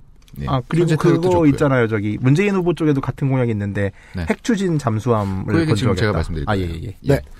원자력 추진 잠수함 음. 전력화를 추진한다고 합니다. 네. 예. 사실 이거는 이제 새누리당 예, 음. 구새누리당 네. 현새누리 말고요. 네. 예, 꾸준히 정부와 협의해서 제기해온 문제죠. 음. 그러니까 SLBM 어, 잠수함 탄도 미사일 있죠. 음. 예, SLBM에 대응하기 위해서 이제 필요하다고 주장을 하고 있는데 음. 어, 중국이나 이제 미국의 반발이 좀 예상이 된다고 하네요. 중론 보통의 이제 여론은 그러니까 일단은 이걸 지금 핵잠이랑 좀 오해하는데 우리가 일반적으로 생각하는 핵잠수함은 핵 추진도 하지만 핵 미사일을 탑재한 건데 핵 그렇죠. 추진 잠수함이란 거는 연료 체계만 이제 디젤이 아니라 핵 추진 연료를 쓰는 거예요. 그리고 이제 미사일은 재래식 미사일인 거죠. 음. 그래서 이게 지금 핵협상이랑은 상관이 없어요. 네. 음. 그래서 참여정부 때도 이제 노력을 하다가 그때 이제 엎어졌는데 지금 같은 경우 홍준표 후보는 된다고 보더라고요. 그리고 이게 이게 문재인 후보에도 같은 공약이 있을 걸요 아마. 음. 얼마 전에 예. 낸 걸로 알고 있어요. 예, 예. 뒤늦게. 핵 미사일 같은 경우에는 공중에서 요격한다고 핵폭발이 일어나지 않는다고 하네요. 아 그래요? 네, 예. 그 핵미사일이 공중에서 요격했을 때 핵폭발이 일어날 확률을 쉽게 설명하면은 음. 레고 조각을 하늘에 던졌더니 의자로 조립돼서 떨어지는 수준의 확률이라고 아, 하네요. 그렇군요. 네. 어, 재밌는 거는 노무현 대통령이 2004년에 요 핵추진 추진 잠수함 도입에 힘썼다가 발각됐습니다. 네. 그래서 이제 무산된 그 적이 언론에서 있었죠. 터뜨려가서 발각된 거죠, 그게. 그렇죠, 그렇죠. 맞습니다. 몰래 하려고 그랬는데. 네. 그렇습니다. 음. 어, 문재인 후보도 공약하고 있고요. 네. 내일 되면 알겠죠. 해병대와 특정사령부를 통합한 해군 특수전사령부. 네. 예, 요거를 설치해서 4군 체제로 개편합니다. 네. 이미 음. 해군 밑에는 혜택이 있지만 네. 무시. 이 개편을 통해서 방어 위주의 군태세를 공세적인 형태로 전환한다고 합니다. 네. 어, 이제는 더 이상 전쟁이 두렵지 않습니다. 그렇습니다. 당연히 전방위적 대북 제재 압박을 통해서 비핵화를 추진하겠죠. 네. 예. 2021년까지 예비군 훈련 수당을 5만 원으로 올려줍니다. 사병 월급 30만 원까지 계속 인상한다고 합니다. 네. 여기서 이제 주목할 점은 30만 원까지라는 거죠. 네. 그 이상은 줄 마음이 없다는 겁니다. 월급 인상 맥시멈으로 치면 제일 쌉니다. 네. 군 교육 훈련과 군사적 경험을 대학 학점으로 인정해 주는 인정해 주는 제도를 추진한다고 합니다. 그러니까 대학 삽질 사막점 뭐 이런 그러니까 구- 그 얘기죠. 그러니까 군대에서 대학 과목을 고- 공부를 한다는 게 아니라 그러니까 삽질은 아니겠지만 PRI 군대에서 배운 무언가를 학점으로 인정해 주겠다. 네, 예, 대학 학점으로 인정해 주는 거죠. 네. 저는 요- 여기까지. 군대에서 뭘 배우죠? 통일, 평화 통일 공감대를 사방에 확산시키겠다는 게 계획입니다. 아, 공감대 또 나오네요. 네. 공감대를 사방. 어, 통일 정책 거의 없어요, 진짜 이후. 그러니까 공감대를 퍼뜨려봐서 안 되면 전술핵. 네. 통일과 문화예술이 융합된 행사 주최 국제적 관심 확대 등 딱히 통일 정책이라고 말하기 민망한 것들을 그 열고 통일과 상태죠. 관련된 문화 축제면은 DMZ 나와야 되는데요. DMZ 는 안 나옵니다. 아 있어요, 있어요. 어, 있어요? 어디 DMG를 통일 브랜드화하겠다. 그렇죠. 그리고 통일 공공 외교 대표 브랜드 육성. 그래서 제가 하도 이게 어이가 없어가지고 원고에 이게 뭔 소리야라고 그거 써놨어요. 지- 저 지역 공약으로 나오는 아, 지역 건가요? 공약이에요? 그런 그런 것 같은데요. 그리고 DMG 통일 공약 중에 이런 것도 있어요. 대북 라디오 방송 확대를 통한 북한 민주화 프로세스 추진. 아이고야. 이게 통일 정책이고요. 아 그다음에 또 웃긴 거 하나 있는데 선배 북한 이탈 주민 멘토링 시스템 구축. 음. 근데 이게 멘토로 쓸만한 탈북자들이 거의 없죠 일단. 음, 뭐 생기겠습니다만은 있을 뭐, 수 뭐, 있겠죠. 뭐. 왜 저 이만갑이나 이런 데 나오시는 분들도 많고. 어. 네. 개혁호공사. 모란봉 그렇대요. 클럽 뭐 이런 데서. 아 예. 이산가족 상봉 납북자 문제에 대해서도 적극 추진 뭐 이런 이제 마법의 단어들을 음. 네. 위주로 쓰고 있기 때문에 강화. 예 강화 뭐 적극 추진 보훈, 보훈 이, 이 당의 킬러가 돼야 되는 거 아닙니까? 그렇죠. 네. 사실은 이제 저희가 어떤 보훈, 네. 요, 요거는 좀 저희가 그 신경을 쓰는데요. 음. 어, 국가보훈처를 차관급에서 장관급으로 승격. 그러니까 주로 이제 승격을 좀 많이 시켜요. 예. 예. 그러면 이제 보훈 대상자들의 위상이 높아지죠. 음. 네. 그렇다고 합시다. 아마 기관이 승격하면 쓸 수 있는 재원이 좀 더 생길 테니까 음. 대상자들의 입장에서는 위상이 높아질 수도 있을 것입니다. 현재 22만 원인 참전 명예수당을 33만 원으로 10만 원 올려줍니다.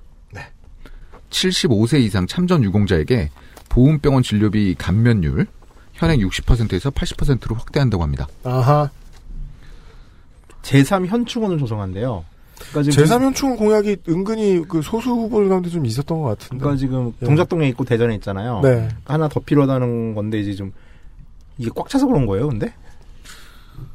글쎄요, 차 막히나요? 그쵸? 네, 그러니까 저는 그러면서 이제 하나를 찾은 게 있는데 네. 지금 대통령 무덤이 동작동에 세 개가 있잖아요. 세 네. 개가 있는데 이게 크기가 다 달라요. 맞아요. 음. 일단 그 크기만 좀 조절을 해도 꽤 많은 그 무명 용사나 혹은 이제 일반 사병들 무덤이 조성되지 않을까 싶어요. 음. 이게 실제로 이제 비교를 해보면요. 네. 김대중 대통령 무덤이 264평방미터예요. 음. 소박하죠, 이 정도면. 네. 이승만 대통령 무덤이 1600평방미터예요. 네.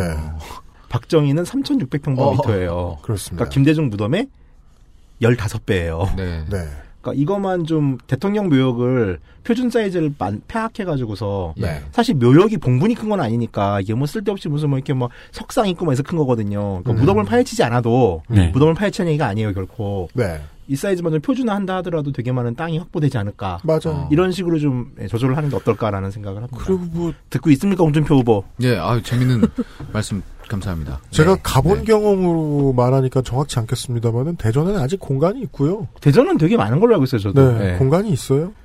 근데 저 저는 이제 박정희 정신을 또 네. 이어받는 후보로서 네. 어, 광화문에도 이제 동상을 세울 계획입니다. 아, 예. 그래, 서그 무덤은 줄이고 싶지 않습니다. 네네. 네. 네. 외교와 국방 안보 공약까지 들으셨습니다. 우리의 대표 먹거리 아임닭 광고를 듣고 돌아오겠습니다. XSFM입니다.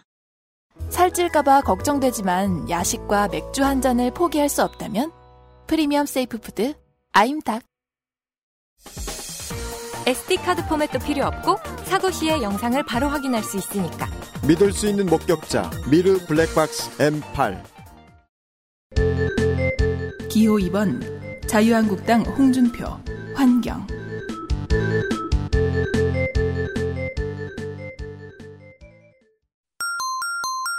먹거리 먹거리 먹거리 해외 수입 식품의 안전 검사를 강화하겠습니다. 여기 GMO 안 나와요? 안 나옵니다. 아 네. 해외 직구 왜냐면 GMO 저 우리 기업에 또 필요하거든요. 아 네. 예. 어, 해외 직구 관련법을 개정해서 음. 어, 식품 등의 안전 검사를 어, 시행하겠다고. 아, 이제 막겠다는 얘기잖아요, 이건. 그렇죠. 외국 가까 이제 짓고 힘들다. 이제 직구는 우리 후보가 되면은 꿈도 꾸지 마세요. 커브, 다 어. 있습니까? 아니요. 미세먼지 갈게요. 예, 홍- 홍준표 공원장 제일 마음에 안 드네요. 그게 저는 개인적으로 다른 건 다 마음에 드시고.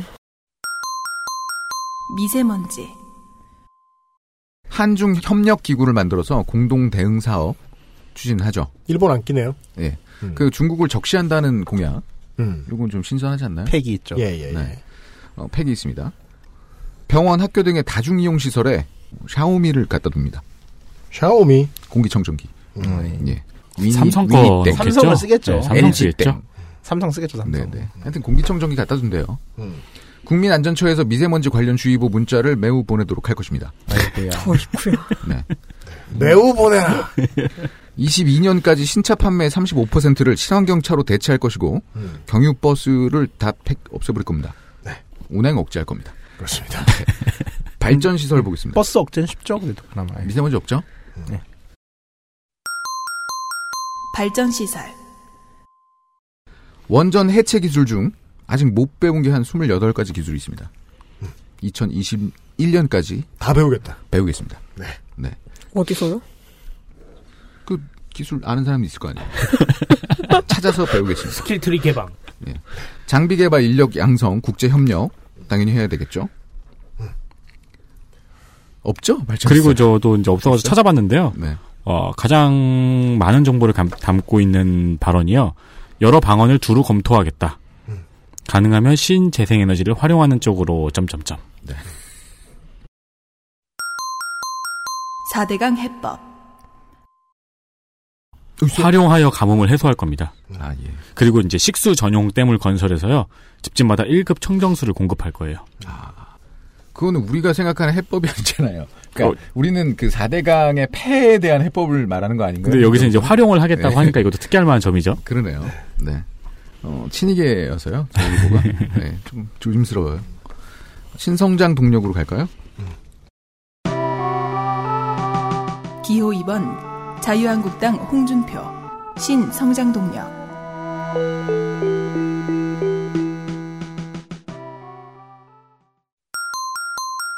IT 과학기술 국가연구개발 경쟁력 강화, 법을 제정해서 정부의 R&D 투자를 확대합니다. 네. 네. 저는 당초에 이해가 안 돼가지고 R&D 얘기 다 뺐어요. 아, 그래요? 네. 달 탐사에 관심이 많습니다. 우와. 이거 좀 신선하죠? 한국형 발사체를 개발하고 시험용 달 궤도선 개발.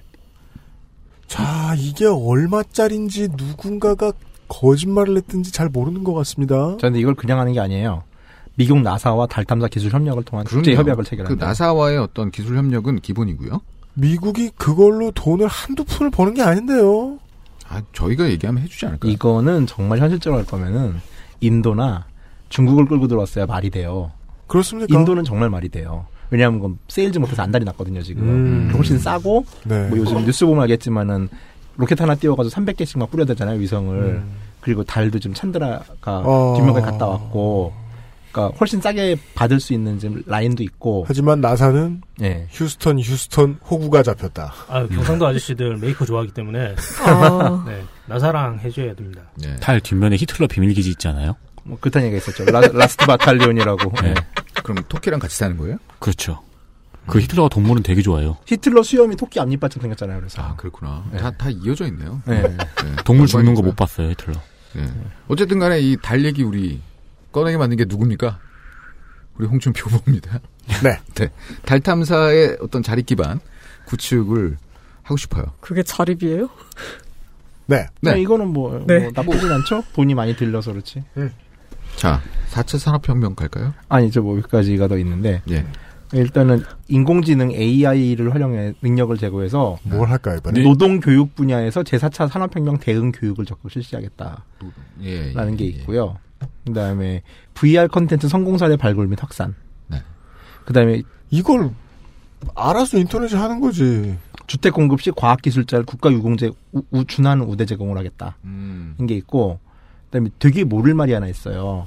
싱가포르를 벤치마킹한 프론트 대한민국 모델 개발을 하겠다고 해가지고 제가 저기 한 시간 찾았거든요. 네. 프론트 대한? 어. 프론트 대한민국. 대한민국? 그랬더니 뭐 프론트 하버 뭐 이런 항구. 그렇잖아요. 네, 싱가포르에는 그런 게 나와요. 그 동네 앞항구. 뭐 아니면은 이런 게 뜨더라고요. 싱가포르 내셔널 프론트 혹은 피플스 프론트라는 싱가포르 야당이 있어요. 네.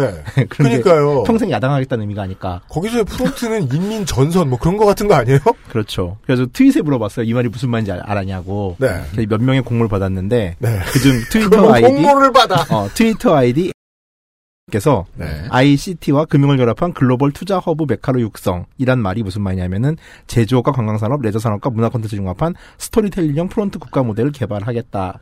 해시태그 아무 말 대잔치라고 보내주셨습니다. 아무 말이다. 네, 그렇죠. 네. 이상입니다. 네. 참여해 주셔서 감사하지 않습니다. 도움을 받았지만 결론이 하나네요. 그렇죠. 네. 그럼 4차 산업, 산업혁명 넘어갈까요? 네. 4차 산업혁명. 미창부.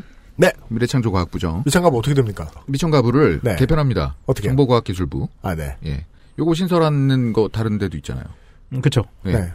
흔한 얘기죠. 제일 궁금한 게 제가 이 미창과부에서 우체국을 어떻게 음, 빼오느냐거든요. 네. 우체국 좀 빼줬으면 좋겠다 거기서. 음. 5년간 20조 원의 창업 투자 펀드를 조성하고요. 네. 연대보증 폐지, 세금 혜택 확대 음. 등의 제도 정비를 선제적으로 합니다. 선체 타격이죠. 네. 네. 아, 좌파적 선제 타격인데요.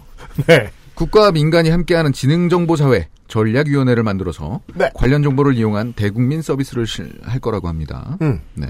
4차 산업에 맞는 직업훈련 강화도 강화합니다. 음. 이게 좀 직업훈련 유- 진짜 강화를 유치하죠, 강화합니다. 이게. 강화를 강화한다는 건 처음 들었어요. 그러니까 소프트웨어 교육을 한다는 얘기인데. 네. 그러니까 4차 산업혁명과 관련돼 가지고 그냥 단순하게 이게 코딩 하시는 분들 많이 찍어내겠다는 식으로 접근하는 경우는 또 되게 팩이 있죠. 음, 그러네요. 일단 일을 못 하는 거죠, 그러니까. 음. 예. 그러니까 4차 산업혁명이 뭔지 잘 모를 수도 있습니다. 그러니까 키보드 워리어가 개발자의 다른 말인 줄 알 수도 있겠어요. 음. 전사형 코딩을 밤새워 코딩하고. 예. 아두부한테 많이 물어보시잖아요. 그 4차 천번 버그 산업혁명에 대해서. 잡고 한 번 허리 펴기 뭐 이런 생각을 할지 모르겠어요. 네. 일단 버그를 많이 깔아놔야겠네요. 첫 번은 잡으려면. 안 그러면 허리 못 펴서 죽어요? 그 이제 베이직 기준으로 신텍스 에러가 수도 없이 나와야. 아이고 어. 아오지 디지털 단지 같은 소리 하고 있네요. 그 새만금을 가만두지 않겠습니다. 아, 그 그거 대박이에요. 어. 그만 좀 드시지. 특별행정구역으로 이제 제- 특집 특별행정구역법을 제정해서 새만금을 이제 규제 없는 제 4차 산업혁명의 특별행정구역 SGZ로 조성할 겁니다. 네. 새만금을 제2의 홍콩으로 만든대요. 그 네. 좀 어, 처음에 대체 홍콩 무슨 불쌍해 소리가? 죽겠어, 진짜. 새만금은 가만둬서는 안 됩니다. 그 제가 제가 최근에 이제 그 슬리핑 독스를 플레이를 하잖아요. 그 제가 거기서 보는 홍콩이란 그 더럽고 사람들이 싸우면 주로 죽고 문신을 많이 하고 남자들이 옷을 잘 입고 뭐 이- 이런 음. 아니라고 운전 도로가 서로 다르고 뭐 그 정도랄까요? 물가가 비싸고 홍콩을 어떻게 만들죠? 전북 끄트머리에 네. 음. 네. 어쨌든 뭐 이걸 그 구역을 조성하면요. 네. 2035년까지 인구가 35만 명이 될 거래요. 홍콩의 야경을 만들겠다는 뜻이겠죠? 2035. 그거 힘들어요. 롯, 제2롯데월드 같은 건물이 한- 한 3, 40개 있어야 되는데. 엑스포를 하면서도 여수가 그렇게 될 거라는 말은 당시 여당 관계자들 많이 했단 말입니다. 네. 그러니까 바램이죠. 유치한다는 거니까요. 네. 그 안에 이제 종합 레저 특구 조성하면은 홍콩이 됩니다. 네. 여러모로 좋습니다. 네. 홍콩은 금융을 하는 데인데. 있어요? 없어요. 없어요. 그렇죠. 사회 간접자본 가겠습니다. 기호 2번 자유한국당 홍준표 사회 간접 자본 SOC입니다. 수도권 광역 교통청 신설합니다. 네. 인천 강화 강화에서 시작을 해가지고 어, 강원도 고성까지 네. 접경지대를 잇는 어, 동서 평화 고속도로 건설하겠습니다. 접경지대 고속도로라고요. 네, 네. 오. 이건 이제 뷰가 좀 전에 누구였죠? 그 해안도로. 오영복 후보야. 아, 아, 그 다리 있는 거? 괜히, 네. 괜히 뭐 근데 물어봤군요. 그거랑은 좀 얘기가 다른 게 우리 저 GP 출신 병사 한 명, 저 병장 한 명 있잖아요. 그냥 산등성이를 따라갑니다. 그, 저는 GP가 아니고요. 예, 네. GOP고요. 네. 저거는 보급로 되겠는데요? 예. 아, 그러네요. 어. 아 이거 이거는 실질적으로는 보급로로서 쓰이겠는데 그렇죠. 보고기니까요. 네. 아니면은 이제 아니 뭐 활용할 수는 있겠죠. 거기 무슨 뭐 네. 판문 저기 뭐야 그 통일전망대 갔다가 8호호 갔다가 뭐 여기 갔다가 해가지고 그 근처에 있는 한적한 관광지들 돌아다니는 용도로 쓸 수는 있겠는데 네. 주목적은 보급로겠죠. 황금마차가 빨리 다니겠네요. 그렇겠죠. 보급로라는 예, 얘기는 전혀 없고요. 네. 예. 왜냐하면 산업도로로서의 구시를 하기에는 이미 강원 영서 횡단도로는 다 있기 때문에 음. 예. 야 근데 거기 도로공사 어떻게 하지? 그 저 군인들이 하겠죠. 엄청 빡셀 텐데. 어 그럼 군인들이 그 저 통행료 받는단 말이에요? 통행료 아, 아 통행료는 받을 사람이 철모 필요하긴 뒤집어서. 하죠. 네. 어. 아 아재들이 욕은 안 하겠네요. 예. 아 그 휴가 올 때 빨리 오겠네요. 서울로. 네, 좋네요. 음. 네. 또 좋네요. 이거 얘기할수록 빨리 공사가 엄청 힘들 텐데. 네. 그건 안 와서. 네. 예. 그거는 걱정하지 마세요. 네. 어, 중소규모 식수댐을 확충해요. 네. 청정원수 확보합니다. 네. 예. 그 각 가정에 1, 일급수 공급하다 하겠다고 하지 않았나요? 맞아요. 네. 음. 중수도 설치 확대하고요. 노후수리 시설을 당연히 개보수해야 되겠죠. 음. 네. 하천수 활용으로 가뭄 해소도 시킬 겁니다. 네. 있으시면 하십시오. SOC 있습니까? 네. 그 영호남을 가로지르는 네. 연결 철도를 만들어서 동서 화합을 추진하겠다고 하거든요. 그럼 88 고속철도인가요? 그건 그냥 그거를 하지 말고 단일화하면 안 될까요? 네, 그러니까 말이에요. 그 자 횡단 교통시설 많이 나옵니다. 네. 그거 만든다고 화합이 될까요? 글쎄요. 저는 화기장터가 더 좋을 것 같아요. 그쵸, 화기장터가 훨씬 근데 좋죠. 그러니까 그냥 뭐 많이 교류하면 화해가 된다고 생각하는 거죠. 뭐. 부산에서 광주, 목포에서 부산, 광주에서 대구 가는 도로 다 있잖아요. 네, 있습니다. 88 고속도로가 하지만 있죠. 철도는 없습니다. 아 철도. 어. 알겠습니다. 아, 여기까지 어떤 그 지역 감정 네. 내지는 뭐 어떤 지역의 화합 네. 음. 철도가 없어서였군요. 네. 영호남의 철, 철만은 달리고 싶다. 네. 그리고 대구에 신공항을 유치하겠다는 걸 받았어요. 에? 네, 그러 그랬죠. 니까 이게 어떻게 다 이야기가 접은 나온 건데, 거냐면 그거. 예. 예, 그러니까 2016년도 초반까지 그 화두가 있었지 않습니까? 밀양신공항이냐 네. 아니면 김해신공항 신공항이냐 네. 그러다가 두 개 다 철회하기로 네. 했는데 그걸 대구에서 받은 거예요. 음. 아. 어. 근데 그걸 또 이걸 하겠다고 네. 관문공항을 설치하겠다라고 공약을 냈어요. 네. 어. 그래서 그 건설하려는 예정지를 보니까 음. 대구에서 또 한참 멀리 있더라고요. 구민보다도 더 멀리 있어요. 그럼 뭔 대구야 그게? 예, 그래서 실제적으로 사용하는 사람들은 그냥 김해 가든가 그냥 네. 아. 인천 쓰는 게 더 편하겠다. 자 하여튼 그런 공약을 받았더라고요. 알겠습니다. 실로 대규모 SOC인데요 그거. 아, 이제 정치에 대한 이야기가 좀 굵은 게 남아 있습니다. XSFM입니다. 야, 지금 레노버 엄청 할인하더라? 어? 레노버? 그게 뭐야? 먹는 거야? 야, 노트북 판매율 세계 1위 브랜드야. 넌 그것도 모르냐? 싱크패드가 레노버 제품이잖아. 아, 세계 1위? 야, 잘 됐다. 나 노트북 사야 되는데. 근데 어디서 사야 돼? 레노버 최대 40만 원 할인 혜택을 XS몰에서 확인하세요. Lenovo for those who do.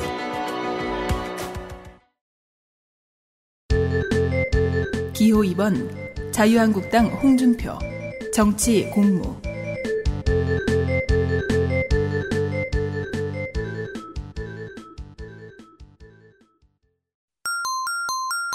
정치 사법부 개혁 분권형 대통령제 개헌은 이제 당연히 해야 되는 거 아닙니까? 네.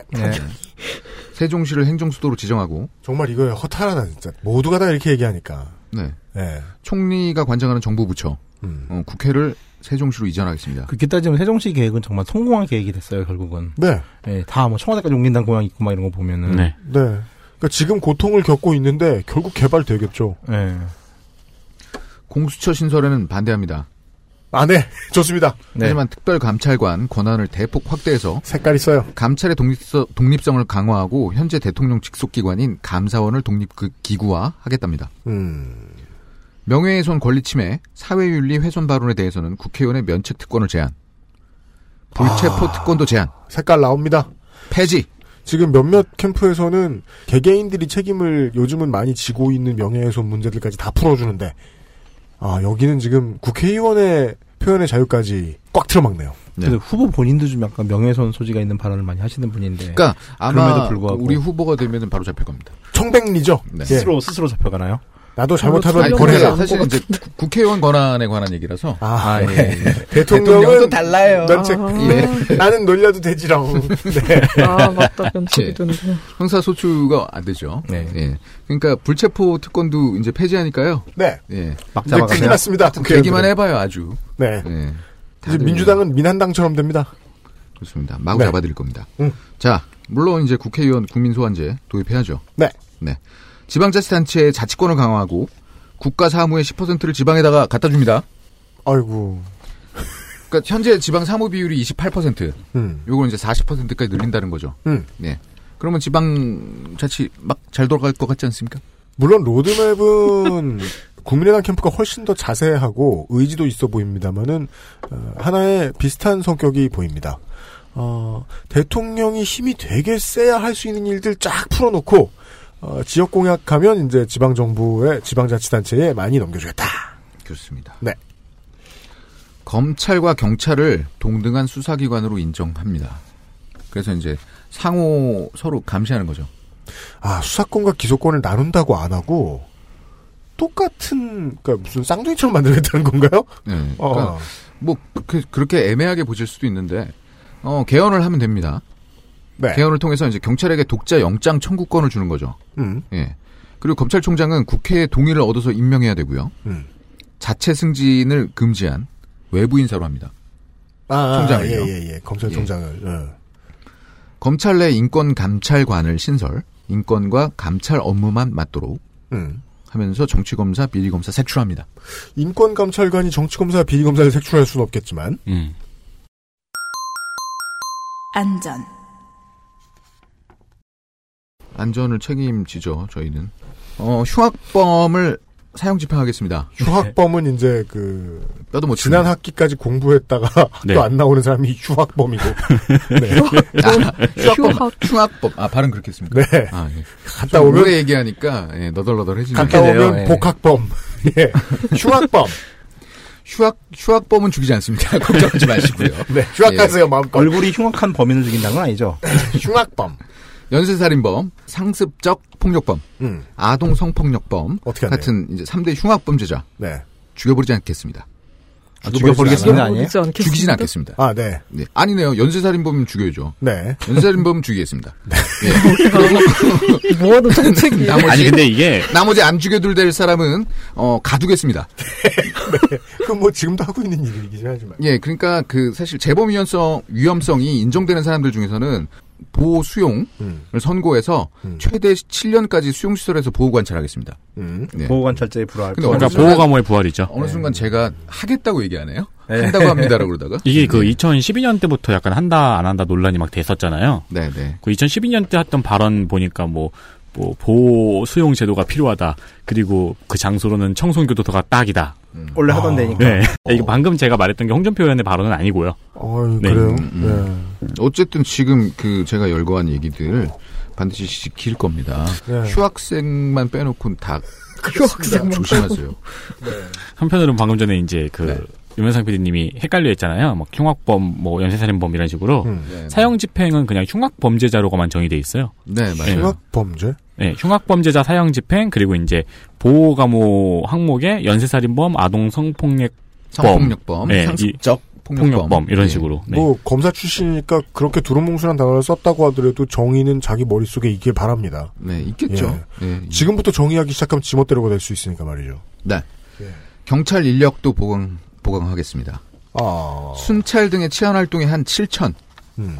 사이버 수사 인력 한 3천 명 정도 음. 늘리겠습니다. 아, 더 감시하네요. 네. 소방 인력이라고 안 늘릴 수 없겠죠. 네. 예, 5년간 17,000명 정도 증원한다고 합니다. 장비는 주나요? 장비 얘기는 없습니다. 네. 장비는 개인이 또 살 수도 있고요. 어, 장비 얘기 없죠? 윤세민 기자. 네, 없습니다. 예. 주겠죠. 네, 바래봅니다. 지금까지 안 줬는데. 지진 빼놓을 수 없습니다. 내진 설계 보강해야 됩니다. 끝입니다. 지진은. 예. 공동주택, 의료시설, 숙박시설, 학교 등의 주요 시설물의 재난안전관리평가. 더불어, 아, 더불어 무슨, 아, 재난안전관리평가와 인증제도를 도입할 것입니다. 안전공간 인증제죠. 네, 안전공간. 더불어란 단어를 되게 싫어하시네요. 또 오해 소지가 있을까 봐요. 네. 이에 더해. 그, 저, 그 인증하면은 어떻게 하는 거죠? 그 다중가 여럿이 이용하는 시설의 안전 관리를 강화하겠다는 거겠죠? 네. 그렇죠. 근데 네. 이제 뭐 어떤 건물에 보면 음. 뭐 이렇게 인증 평가 돼가지고 뭐 붙어 있거나 그런 경우가 가끔 있잖아요. 뭐 네. 그런 거 본 적 있거든요. 네. 네. 그런 식으로 한다는 걸 수도 있겠네요. 네. 그, 그런 건물에 들어간 마음이 편하실 것 같아요. 꼭 그런 비싼 식당에 들어가 본 적은 없지만 좋은 식단 붙어 있는 식당 보고 저는 세스코가 제일 좋은데. 음. 아 그것도 그렇고. 네. 음. 그거하고 이제 그 소방방재청하고 해양경찰청 부활시키는 거 있고요. 그죠. 아, 네. 그것도 거의 표준 공약이 표준, 되었네요. 네. 지역 공약으로 넘어가나요? 네, 지역 공약 넘어가겠습니다. 예. 기호 2번 자유한국당 홍준표 지역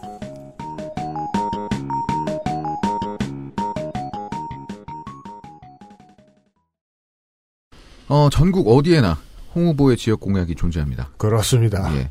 그 공약집이 사실은 그 저 선관위에서 제공하는 10대 공약집 말고요. 음. 네. 당에서 제공하는 이제 공약집이 있는데 네. 하나는 따로- 중앙 따로 공약, 있죠. 네. 하나는 이제 지역 공약으로, 음. 하나는 한 40여 페이지 정도가 이제 지역 공약으로 나옵니다. 디자인 예쁘더라고요. 예. 디자인도 예쁘고요.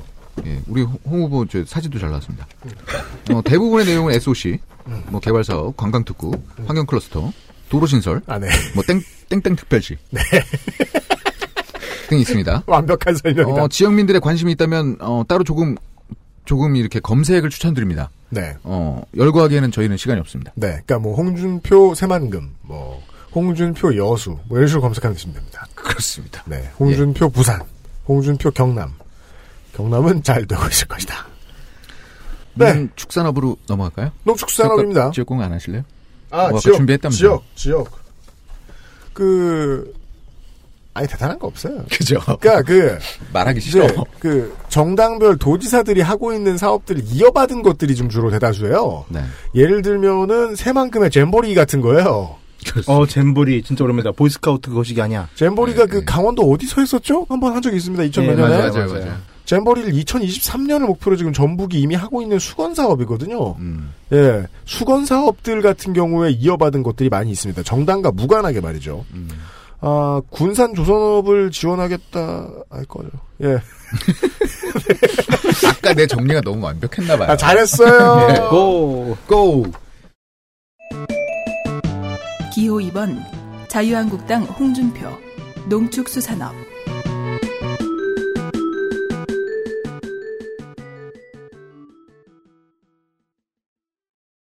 어, 요건을 충족하는 농사, 농가에 농산물을 담보로 농협이 선급금을 지급하는 방식의 농업인 월급형 소득제를 도입한다고 합니다. 예. 네.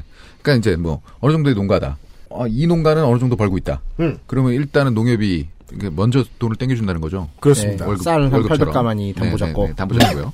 요게 이제 이제 그 음악계에서는 마이킹이라고 맞습니다. 그래서 마이킹이라는 명사에 붙는 동사는 땡기다. 네. 그렇습니다. 자, 자연재해 및 가격 하락으로 인한 농가 수입의 보전을 위한 농업 수입 보장 보험을 대폭 확대할 것입니다. 그렇습니다. 네. 쌀 생산 조정제를 실시해서 생산량 조절을 통한 쌀값 안정화를 추구하고요.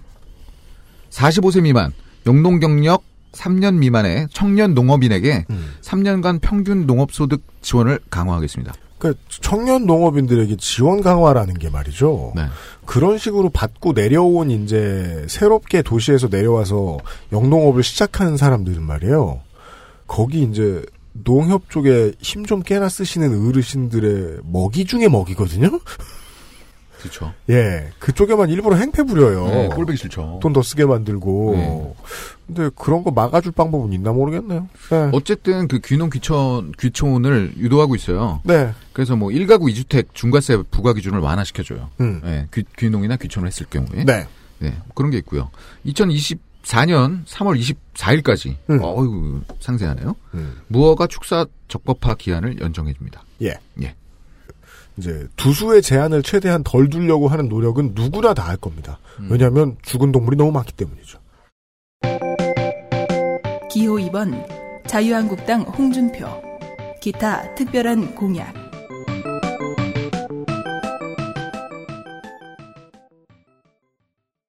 김영란법. 어떻게 한대요? 아, 제일 꼼꼼해요, 이거! 이게 너무 특별해져요, 제 느낌에는. 예. 현행 3, 5, 10. 식사 3. 네. 선물 5. 부조 10이죠. 네. 식사 10. 네. 선물 10. 네. 부조는 5만원. 그렇습니다. 전 요게 좀 이상해요. 본인 성격이죠? 5만원 이상은 그러니까 하지 그렇게 않겠다. 부조금이 아까우신다.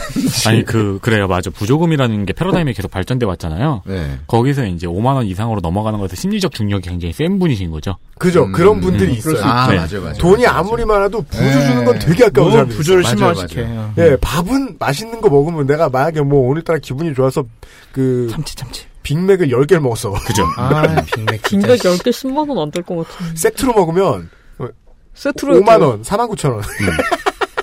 아, 그러네요. 이거는 후보의 의견이 적극 반영된 공약 같습니다. 예. 그러니까 이제 그 김영란법 됐을 때 불만도 불만인데 그게 제일 궁금했던 거예요. 부조 10? 그건 너무 많지 않나? 음. 식사는 그래도 뭐 한우는 먹어야지 네, 뭐 이러면서 그렇죠. 10만 원을. 예. 그렇답니다. 그리고 또 조금 특별해요. 어, 단서 조항이 붙어 음. 있잖아요. 아, 농축산물은 적용 대상에서 제외하죠. 네. 네. 어, 감사합니다. 그 이장이랑 통장. 음. 예, 법적 지위를 보장해요. 아, 네.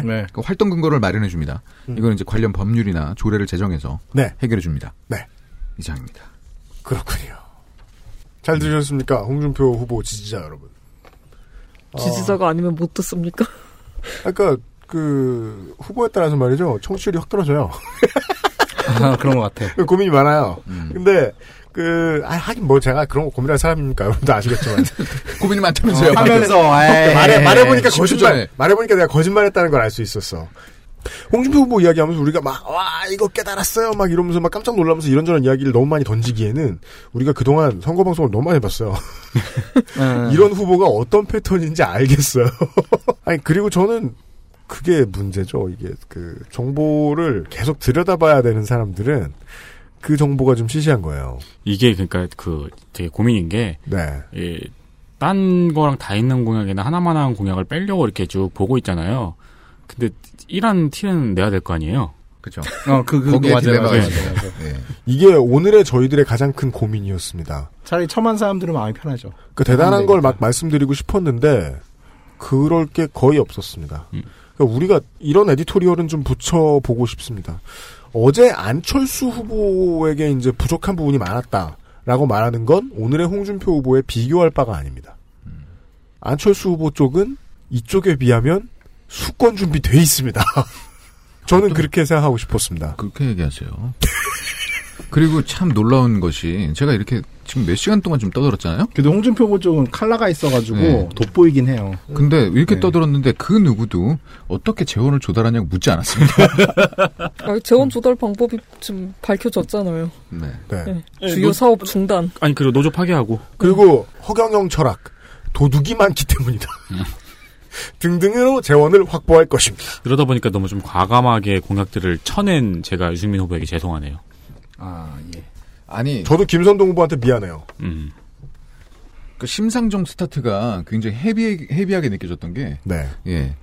그러니까는 그 후보를 위해서라도 좀 안 쳐내야 되는 건가? 이런 네. 식으로 좀 준비를 하게 됐어요. 네. 저는 조원진 후보의 공약을 단 하나도 빼지 않았습니다. 어쨌든 간에 저희가 어떤 정파적 입장에서 이 방송을 하는 건 아니지 않습니까? 그렇습니다. 예, 그 어떤 심리적인 그 저희가 갖고 있는 기조를 어, 숨길 수야 완벽하게 숨길 수는 없겠지만 그럼요. 어쨌든 간에 청취자들이 이제 어떤 객관적인 데이터를 들으면서 네. 평가해 보기를 원하는 시간이기 때문에 네. 예, 최대한 좀 그 시덥지 않은 얘기들을 많이 늘어놓게 됐네요. 네, 저도 예, 이제 사과드립니다. PD로서 좀 제가 좀 많이 치우쳤다는 생각이 드는 게 좀 더 가치 중립적으로 얘기했으면 홍준표 후보의 그 공약은 몰라도 기조에는 매력을 느끼는 분들이 많으셨을 거예요. 네. 저는 그렇게 생각해요.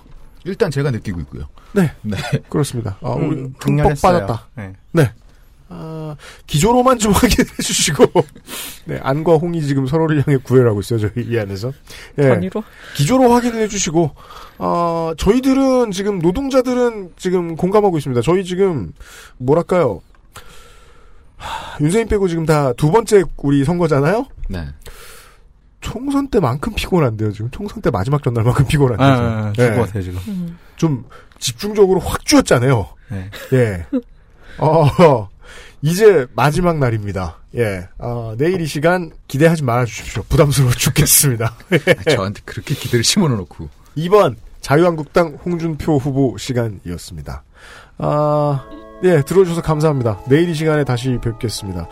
노동절에 다시 뵙도록 하겠습니다. 여러분이 쉬어야 되고 사장은 일해도 되거든요. 예, 아, 듣느라 수고 많으셨습니다. 마지막 시간에 다시 뵙겠습니다. 여섯 명 노동절 물러갑니다. 안녕히 계십시오. 안녕히 계십시오. 네, 감사합니다. 그것은 알기 싫다 특별기획 제19대 대통령 선거 데이터 센트럴 내일 이 시간에는 기호 1번 더불어민주당 문재인 후보에 대한 데이터로 찾아뵙겠습니다. 들어주셔서 감사합니다. XSFM입니다. I D W K